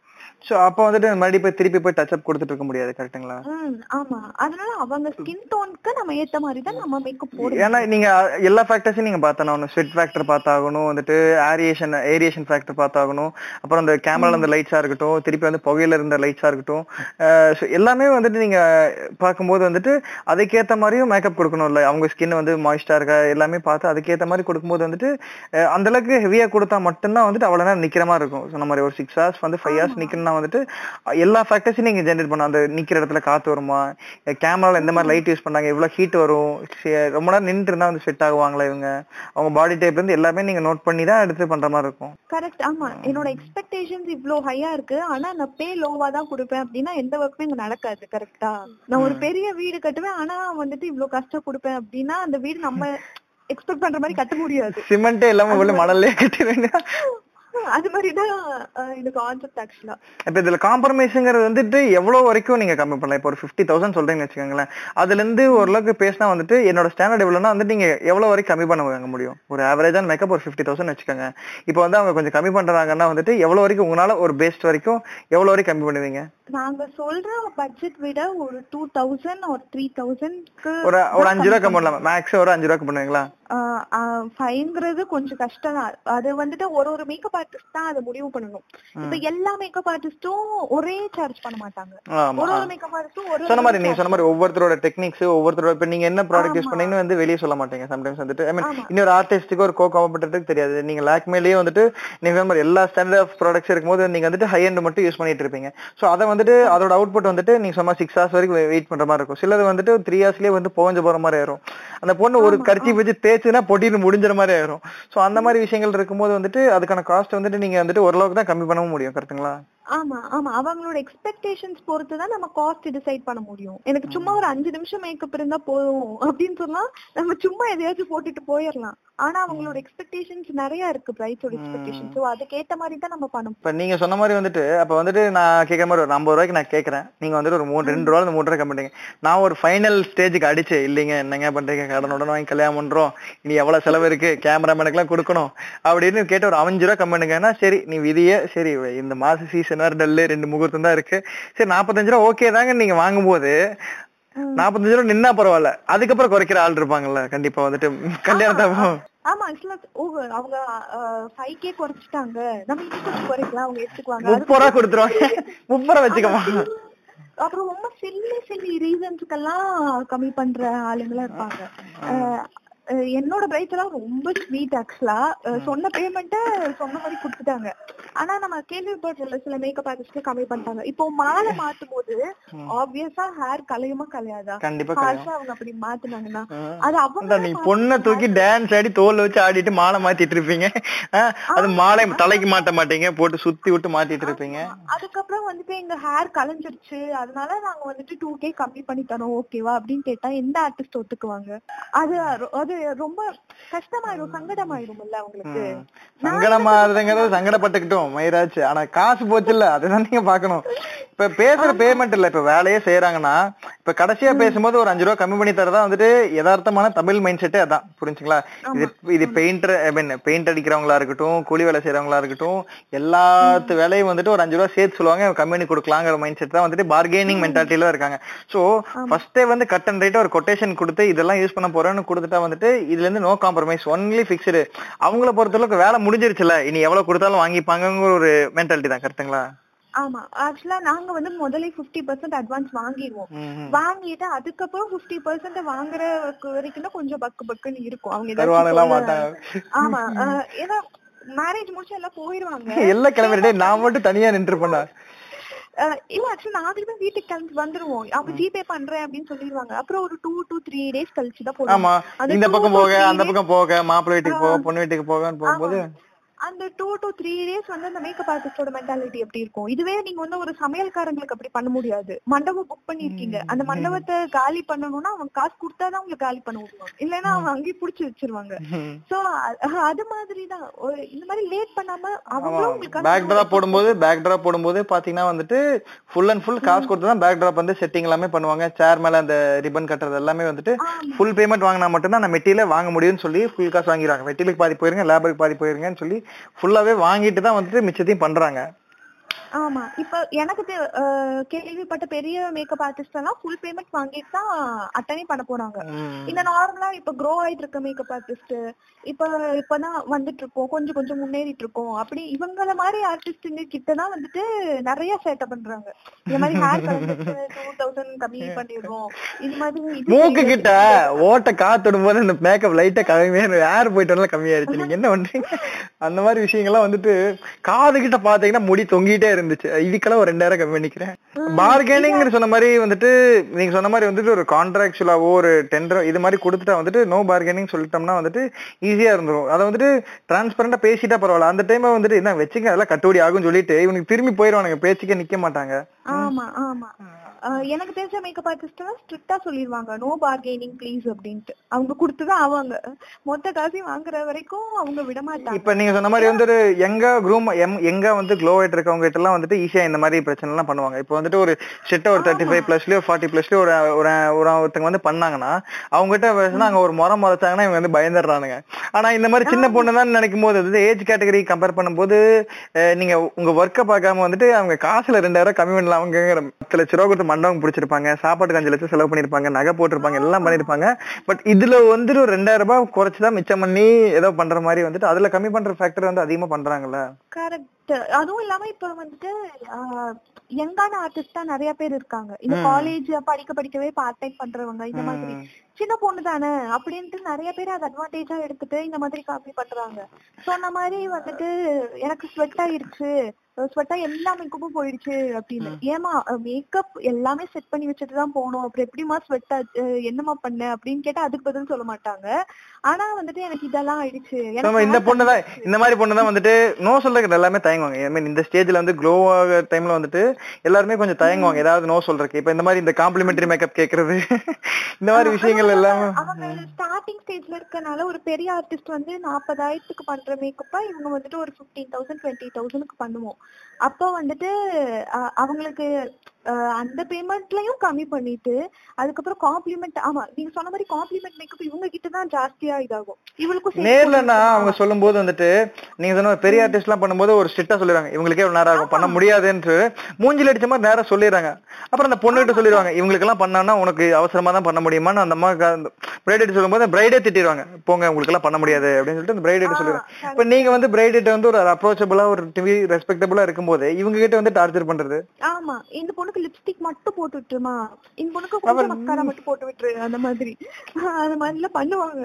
அதெல்லாம் கேட்காதீங்கப்பா. சோ மேக்கப் ஆர்டிஸ்ட் ஸ்ட்ரகிள்ஸ் அப்படின்னு ஆரம்பிச்சா மட்டுமே அது ஒரு பெரிய இதா போய்கிட்டே தான் இருக்கும். கண்டிப்பாக. அப்புறம் வேற என்ன பேசலாம் நீங்களே சொல்லுங்க. லிமிடெட் மேக்கப்னு வந்துட்டு இருக்கிறது வந்துட்டு அந்த மாதிரி பெண்கள் வந்துட்டு நிறைய பேர் இருக்காங்க. லிமிடெட் மேக்கப்னா வந்துட்டு நீங்க சொன்ன மாதிரி சிம்பிள் மேக்கப்னா அவங்கள வந்துட்டு பேஸ் மேக்கப்ங்கிறது வந்து லிப்ஸ்டிக் மட்டும் பிளஸ் கண்மை மட்டும் போட்டுட்டு பவுடர் போட்டு போட்டு வச்சுட்டு போனா வந்துட்டு ஒரு அழகா அப்ரோச்சபிளா டீசெண்டா இருக்காங்கிற பெருவாரியான பேர் எனக்கு தெரிஞ்ச வரைக்கும் நிறைய பேர் அப்படிதான் இருக்காங்க. நீங்க சொன்ன மாதிரி வந்துட்டு நானே மோஸ்ட் ஆஃப் தி டைம் அப்படிதான். ஏன்னா ஒரு மேக்கப் ஆர்டிஸ்ட்ங்கறக்காக நான் இருபத்தி நாலு மணி நேரம் மேக்கப் போட்டுட்டே சுத்த முடியாது இல்லையா. ஜஸ்ட் இப்ப நம்ம ஒரு கேஷுவல் மீட்டிங்க்கு போறோம், ஃப்ரெண்ட்ஸ் பார்க்க போறோம், இல்ல ஒரு காலேஜ் போறோம், ஒர்க் ஸ்பேஸ் போறோம், ஒர்க் இப்போ ஆஃபீஸ்ல எல்லாம் நம்ம அவ்வளோ மேக்கப் ஹெவியா போட்டுட்டு டார்க் லிப் ஷேட் எல்லாம் போட்டுட்டு ஒரு நார்மல் கவர்மெண்ட் ஆஃபீஸ்க்குள்ள நம்ம அப்படி நுழைய முடியாது, ரொம்ப ஆர்டர் இருக்கும். கரெக்டா? சோ நம்ம வந்துட்டு அதுக்கேற்ற மாதிரி ஜஸ்ட் ஒரு நம்மளோட நேச்சுரல் ஷேட் லிப்ஸ்டிக் போட்டுட்டு ஒரு கண்மை போட்டுட்டு அந்த மாதிரி போறவங்க தான் நிறைய பேர் இருக்காங்க. அந்த டோட்டல் சேஞ்ச் ஒரு பண்ணணுங்கிற ஒரு ஆசையை பார்த்தீங்கன்னா அது ஒரு மென்டல் ப்ரெஷர் மாதிரி தான். வந்துட்டு நம்ம மேக்கப் என்ன பண்ண போறோம்னு நினைக்கும் போதே வந்துட்டு நமக்கு என்ன ஆகும், அது அது வந்து ஒரு ப்ரெஷர் தானே. கண்டிப்பா வந்துட்டு நமக்கு எவ்வளவு மேக்கப் போட போறாங்க, நம்ம எவ்வளவு மேக்கப் பண்ணணும் அப்படிங்கிற நிறைய விஷயங்களை வந்துட்டு இவங்க வந்து ரொம்ப ப்ரெஷரைஸா பாக்குறாங்கல்ல எல்லா ஃபேமிலிலயும் பாக்கும்போது. ஆக்சுவலா என்னோட எக்ஸ்பீரியன்ஸ் ஒன்னு இருக்கு. ஒரு பிரைட் வந்துட்டு ஐஷேடோ ரொம்ப அதிகமா போட்டுறாதீங்க, கம்மியா போடுங்க, ரொம்ப லைட்டா போடுங்க அப்படின்னு. ஏன்னா அவங்களுக்கு ஒரு பயம், ஏன்னா ரொம்ப அதிகமா போட்டு நம்ம ஒரு என்ன சொல்றது ஒரு காமெடியா தெரிஞ்சிருவோமோ அப்படிங்கிற ஒரு. ஆமா ஆமா, இந்த மாதிரி நான் சொன்ன மாதிரி இந்த லிமிடெட் மேக்கப் யூஸ் பண்றாங்க. கண்மை மட்டும் லிப்ஸ்டிக் மட்டும் போடுறவர்கள், ஐ மீன் கண்மை மட்டும் போடுறவர்கள் நிறைய பேர் இருக்காங்க. லிப்ஸ்டிக் வந்துட்டு எல்லாத்துக்கும் போட்டு போனோம், பட் கண்மை மட்டும் வைத்து இருக்கிறவர்கள் மட்டும் இந்த மாதிரி வந்து விஷயத்துக்கு ஒரு மேக்கப்ல போகும்போது ஒரு பயமா வந்துட்டு ஆயிரும், பா யாரா அந்த பொண்ணு இப்படி பக்கத்துல இருக்கு அப்படின்னு. ஏன்னா even though their family is not familiar with that kind of makeup. கரெக்ட்டுங்களா? யாருமே அந்த பொண்ணு அவ்வளவு பார்த்ததே கிடையாது.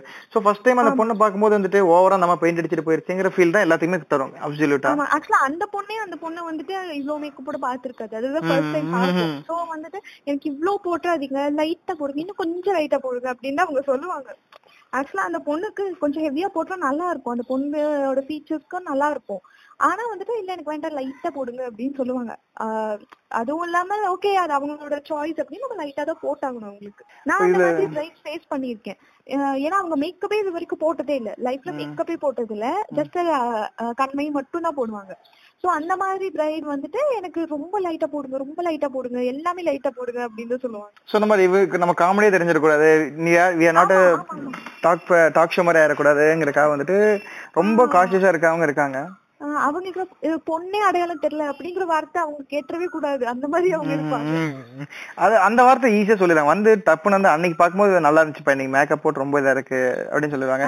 இல்ல மீன் மேக்கப் பார்க்கும்போது கல்யாணத்துல லட்சணமா இருக்கு, இன்னைக்கு வந்து ரொம்ப இதா இருக்கு, பொண்ணு லொங்குன்னு இருக்கு அப்படிங்கிற அந்த வார்த்தை வந்து ஈஸியா ஜட்ஜ்மெண்டல் மென்டாலிட்டி இங்க வந்து கேரக்டர் விஷயா சொல்லிடுவாங்க. போட்ட மேக்கப் ஆர்டிஸ்டுக்கும் அது எவ்வளவு அஃபெக்ட் ஆகும். அவங்க அப்படி சொன்னாங்க, நான் மூணு மணி நேரம் நான் எஃபெக்ட் போட்டு ஒரு மேக் ஒரு லுக்கு கொண்டு வந்திருக்கேன், ஈஸியா அப்படி சொல்லிட்டாங்க அப்படின்னு. ஒரு மேக்கப் ஆர்டிஸ்ட் மேக்கப் போடும்போது அந்த பொண்ணும் நீட்டா தெரியணும், போட்டோக்கும் அந்த பொண்ணு ஃபேஸ் நீட்டா தெரியணும், அந்த பொண்ணோட ஃபேஸ் ஷேப்டா இருக்கும், எல்லாமே அவங்க நோட் பண்ணி தான் ஒரு லுக் கொண்டு வருவாங்க. ஆமா சொன்ன மாதிரி அந்த சீக்ஸ் எப்படி தெரியணும், அந்த காது கிட்ட எப்படி தெரியணும், சின்ன எப்படி தெரியணும், எல்லாமே வந்து அந்த போட்டோக்கு எப்படி இருக்குன்னு பார்த்து ஒவ்வொரு விஷயத்தையும் பார்த்து பார்த்து ஒரு சில செதுக்குற மாதிரி தான். கண்டிப்பா ஒரு த்ரீ ஹார்ஸ்ல வந்துட்டு கொடுக்குற மாதிரி அது ஈஸியா வந்துட்டு இப்படி சொல்றது கொஞ்சம் கஷ்டமா தான் இருக்கும். பட் ஸ்டில் அவங்களுக்கு தெரியாது இல்லையா, பேக்ரவுண்ட் எஃபெக்ட்ஸ் வர்க் தெரியாது, சொன்ன மாதிரி.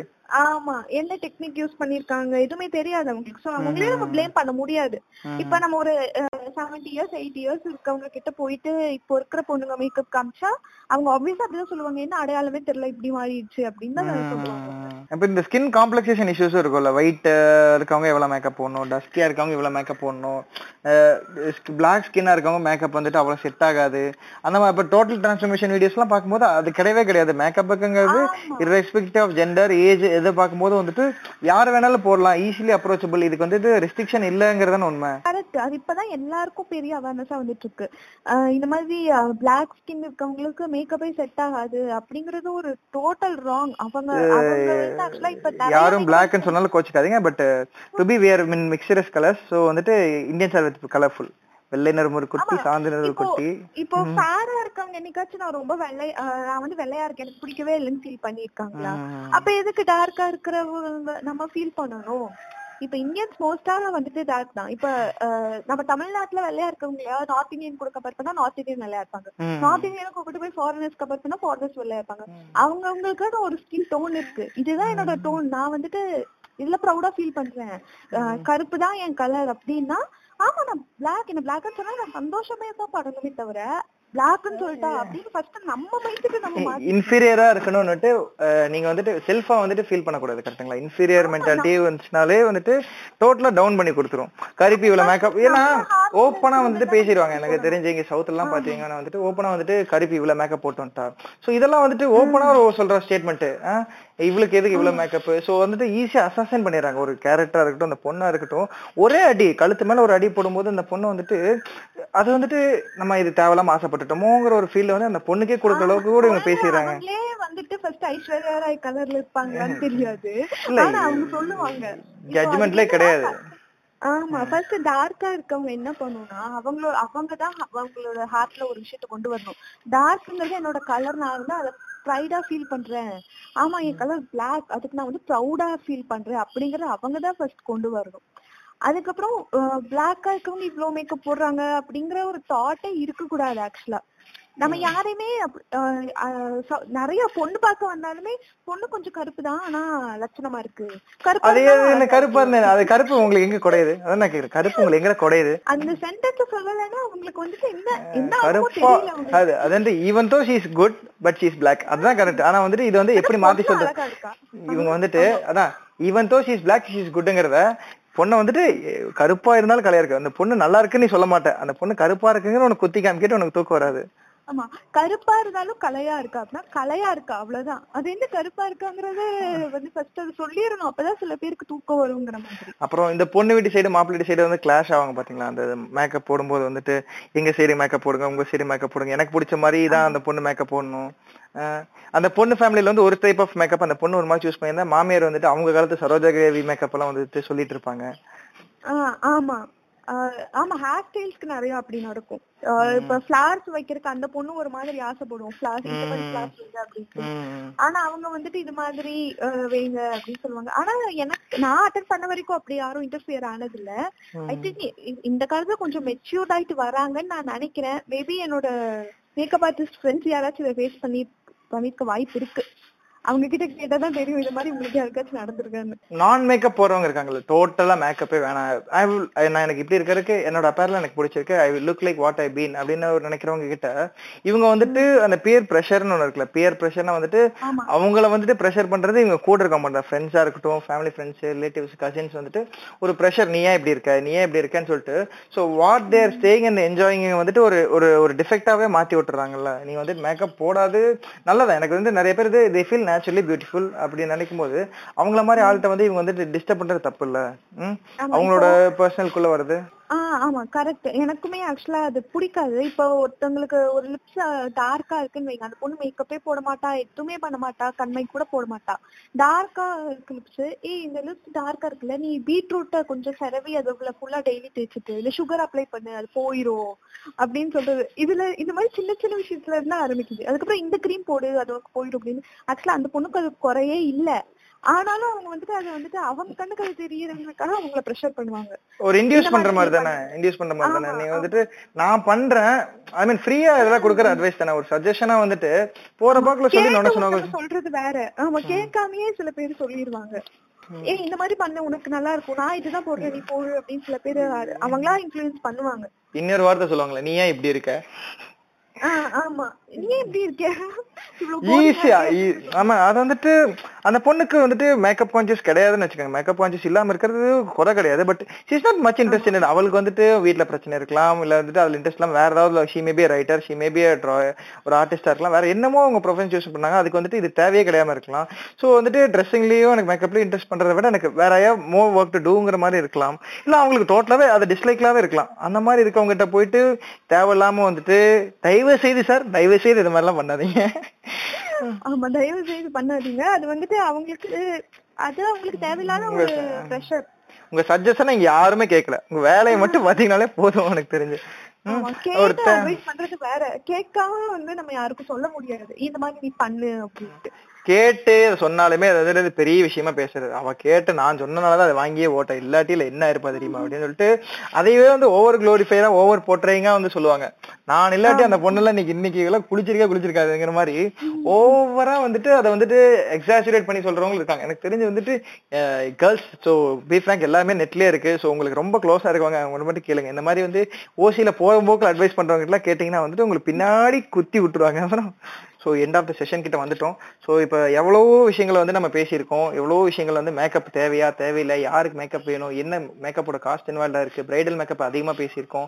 ஸோ ஏன்னா வந்துட்டு கல்யாணம்ங்கிறது ஒரு ஆயிரங்காலத்து பயிர், எனக்கு பெருசாக அதில் இன்ட்ரெஸ்ட் இல்லை. பட் இருந்தாலும் இதில் நடக்கிற வந்துட்டு செலவுகள்னு பார்க்கும்போது வந்து ஒன் ஆஃப் த பார்ட் வந்து மேஜர் ஆஃப் த பார்ட் உள்ளே போகுது. அதனால தான் வந்துட்டு இந்த ட்ரெஸ்ஸிங் பார்ட்டாக இருக்கட்டும் இதுக்காக இருக்கட்டும் வந்துட்டு உள்ளே போகுது. இப்போ வந்துட்டு நீங்கள் பார்த்தீங்கன்னா வந்துட்டு பொண்ணோட சாரிக்கு ஈக்குவலா வந்துட்டு மாப்பிள்ளைக்கு ட்ரெஸ் தராங்க, கரெக்டுங்களா? இப்ப அந்த ஆடு கூட நான் பார்த்தேன், அது மேட்சிங்கா மேட்சிங் அதான் அதே பேட்டர்ன்ல. இப்ப பொண்ணு பேரும் மாப்பிள்ளை பேரும் பட்டி சாரில எழுதுனது போய் ஈவன் சாரீஸ் வெளியே போக மாதிரி ரெகுலர் பேலஸ்லாம் வெளியே போகும்போது ஈவனா வந்து மேட்சா போட்டு போறவங்க அளவுக்கு எல்லாம் டெவலப் ஆயிடுச்சு. ஸோ அப்படி இருக்கும்போது வந்துட்டு even the woman expects the boy to get groomed. அதுதாங்க இப்ப அது அதுவும் பிரச்சனையா இருக்குல்ல. உமன் வந்துட்டு இப்ப பெண்களை சொல்றதே தப்பு. நீங்க வந்து திரும்பி ஆண்கிட்ட வராதீங்க, தயவு செய்து இந்த பக்கம் வராதிங்க, என்னிடம் மகிழ்ந்து வராதே மகிழ்ந்து விடுவேன். ஸோ சும்மா வந்துட்டு நீ ஏன் அப்படி இருக்க, நீ ஏன் வந்துட்டு கார்னியர் யூஸ் பண்ணக்கூடாது, நிவ்யா யூஸ் பண்ணக்கூடாது, ஸோ இந்த மாதிரி விஷயங்களுமே வராங்க. நான் யூஸ் பண்றதுலேயே வந்து மென்ஸ்க்கு ப்ராடக்ட்ஸ் இருக்கு, இந்த மாதிரி சஜஷன் எல்லாம் யாரும் கேட்கல, நீங்க வேலையை மட்டும் பாருங்க போதும். கண்டிப்பா அதுவும் சொல்றாங்கல்ல, ஏன்னா வந்துட்டு நீங்க சொன்ன மாதிரி இந்த பீட்ரூட் தேய் தம் அடிச்சா வந்துட்டு உதறி தெரியாம இருக்கிறதுக்கு பீட்ரூட் தேய்ங்க, இந்த மாதிரி விஷயங்களையும் வந்துட்டு இன்டியூஸ் பண்றாங்க, கரெக்டுங்களா? ஆமா ஆமா ஒரு நேச்சுரலா ஒருத்தவங்க வாழ்றாங்க அப்படிங்கிறப்போ நம்ம அவங்க கிட்ட போய் ஆர்டிபிஷியலான ஒரு விஷயத்த நம்ம வந்து இது பண்ணக்கூடாது. அவங்க ஹெல்த் ரிலேட்டடா ஏதாச்சும் சொல்றீங்களா சொல்லுங்க. தற்சார்பு வாழ்க்கை, தற்சார்பு வாழ்க்கையில இருக்கவங்க கிட்ட போயிட்டு நீங்க வந்துட்டு இந்த மாதிரி சார்ந்து ஆமா ஒருத்தங்களோட அப்பியரன்ஸ் வச்சு நம்ம எதுவுமே சொல்லக்கூடாது. அது ஆக்சுவலா ரொம்ப ரூட். ஒருத்தங்க அப்பியரன்ஸ் பத்தி நம்ம கமெண்ட் பண்றதோ இல்ல அதுக்கு இப்போ நீங்க ஆக்சுவலா கமெண்டிங் தானே, நீங்க சஜஷன் சொல்றீங்கன்னா வந்துட்டு you are just blaming the defect with what they have. அதானே கரெக்ட்? ஆமா கரெக்டான டைம் வந்து நீங்க வந்துட்டு சொல்றீங்கன்னா அவங்க கிட்ட இருக்கதை நீ குறையா பாக்குற, அதனால தான் உன்னால அந்த சஜஷன் வாயிலிருந்தே வருது. அப்ப ஏன் அதை குறையா பாக்குற, உன் வேலையை மட்டும் பாடுறா. இது வந்துட்டு ஃபார் போத் ஜெண்டர்ஸுமே இருக்கட்டும், அது வந்துட்டு ஒரு boyfriend Y girlfriend கிட்ட சொல்றதா இருக்கட்டும், நீ ஏன் வந்துட்டு மற்ற பொண்ணுங்க மாதிரி இருக்க மாட்டேங்கிற அது எது கேட்குற நீ first, I mean husband wife கிட்ட சொல்றதா இருக்கட்டும், எதுவுமே வந்துட்டு யார்ட்டையுமே வந்துட்டு நீங்க சொல்றதுக்கான இதே கிடையாது. So what they will be like what they like. இன்னைக்கு மேக்கப் போடாதாங்க திடீர்னு போட்டு அதையும் கேட்கறது, ஏன் இத்தனை நாள் போடாவே திடீர்னு போட்டிருக்கேன் என்ன விஷயம், அதை அவங்க துருவி துருவி கேட்பாங்க, என்ன விஷயம், எதுக்கு மேக்கப் போட்டிருக்கீங்க, ஏன் இப்படி போட்டிருக்கீங்க, நல்லாவே இல்லை, ஏன் இப்படி பண்ண, ஆயிரம் கேள்வி கேட்பாங்க. எவ்வளோ வீட்டுல முடிவு எவ்வளோ வீட்டுல முடி வெட்டிட்டு வந்துட்டு முடி வெட்டிட்டு வந்துட்டு பொண்ணு வந்து அப்பாவும் பேசாமலாம் இருக்காங்க, கேட்காம முடி வெட்டிட்டு வந்துருச்சு பொண்ணுன்னு சொல்லிட்டு முடி வெட்டினதுக்கெல்லாம் வந்து பேசாம இருக்காங்க. ஏன்னா யாருக்குமே அந்த பின்னாடி ஸ்ட்ரகிள் தெரியாதுல்ல, அந்த அந்த ஹேரை மெயின்டைன் பண்றதுக்கா இருக்கட்டும், எவ்வளோ ஹேர் லாஸ் ப்ராப்ளமா இருக்கட்டும், அதை மெயின்டைன் பண்றது, வெளியே இந்த மாடர்ன் ட்ரெஸ்க்கு ஹேர் சூட் ஆகாம இருக்கும். ஸோ எவ்வளோ பிரச்சனைகள் ஃபேஸ் பண்ணும்போது நீ முடி வெட்டிட்டு வந்தேன்னு பேசாத பிரச்சனைகள்லாம் இருக்கு. ஐப்ரோ ட்ரிம் பண்ணிட்டு வந்ததுக்கு திட்டுவாங்க. நிறைய வீட்டில் வந்துட்டு இன்னும் going to parlour is and crime மாதிரிலாம் பாக்குறாங்க, கரெக்டுங்களா? இன்னும் ரிமோட்டஸ்ட் பிளேஸ்ல வந்துட்டு த்ரெட் பண்ணாத பொண்ணுங்களும் இன்னும் நிறைய இருக்காங்க, சில பேர்லாம் இருக்காங்க ஐப்ரோவே த்ரெட் பண்ணாத பொண்ணுங்களும். I mean even going to parlour is a கிரைம்ங்கறத இன்னும் நினைச்சிட்டு இருக்காங்க நிறைய பேர் வீட்டில் வந்துட்டு. அதென்ன பழக்கம் இந்த வயசுலயே பார்லர் போறது, ஒரு பத்தாவது படிக்கிற பொண்ணோ வந்து பன்னெண்டாவது படிக்கிற பொண்ணோ என்ன இந்த வயசுல நீ பார்லர் தான் போற, சோ அந்த மாதிரி மென்டாலிட்டியே இருக்குல்லங்க. ஆமா ஏஜ் ஃபேக்டர் எங்க இருந்து இல்ல வருதுனே புரிய மாட்டேங்குது. பேசே பொண்ணுதான் அவ்வளவுதான், நீ முடிஞ்சது. ஆமா நீ வந்து அதுலயே நீ பேசக்கூடாது. ஆமா ஏஜ் ஃபேக்டர் யார் வைக்கிறாங்கன்னே புரிய மாட்டேங்குது.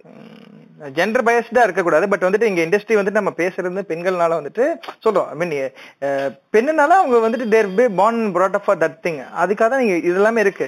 அப்படி இருக்கும்போது அவங்களுக்கான இண்டஸ்ட்ரி இருக்கு, அந்த ஆர்டிஸ்ட் இருக்காங்க, எல்லாமே இருக்காங்க. ஸோ அப்படி இருக்கும்போது நீங்க ஏன் தடுக்கிறீங்க? சொன்ன மாதிரி ஏன் அந்த பொண்ணை தடுக்கணும், ஏன் இது பண்ணணும் இது பண்ணணும். எனக்கு தெரிஞ்சு என்னோட சேயிங் வந்துட்டு எப்பயுமே எல்லாத்துலயும் எல்லா பாட்காஸ்ட்லயும் சொல்லணும்னா, ஒரு விஷயம் உங்களுக்கு வேணும்னா வந்து யார் தத்தாலும் அதை பண்ணிருங்க. ஒருத்தன் ஒரு விஷயம் உங்களுக்கு பிடிக்கலாம் யார் சொன்னாலும் அதை பண்ணாதீங்க, அவ்வளவுதான். அதுவும் இல்லாம கவனம் செவரி போயிடும் இதெல்லாம் பண்ணா, உங்க கான்சென்ட்ரேஷன் வந்து வேற எதுலாச்சும் போயிடும் அப்படின்னு சொன்னாங்க. ஈவன் எங்க வீட்லயே சொல்லியிருக்காங்க, இந்த ஐப்ரோஸ் ட்ரிப் பண்ணி இதெல்லாம் ஸ்கூல் டைம்ல படிக்கும் போது இந்த ஐப்ரோஸ் எடுக்கிறது ஹேர் ட்ரிப் பண்றதுலாம் இதுலதான் இப்போ உங்க கவனம் இருக்கும், உங்க கவனம் சொல்லிருங்க.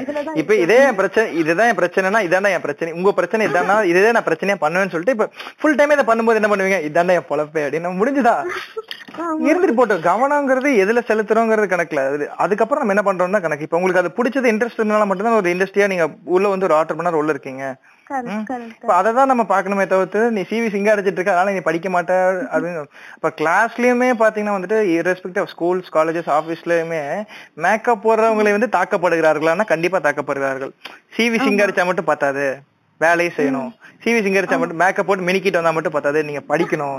சோ இந்த மாதிரி விஷயங்கள் எல்லாம் வந்து ஸ்டீரியோடைப்பிங்கா இருக்காங்க. கரெக்ட்டுங்களா? டிஃபால்ட் ஸ்டீரியோடைப்ஸ் வந்துட்டு உள்ள வச்சு விளையாண்டு இருக்காங்க.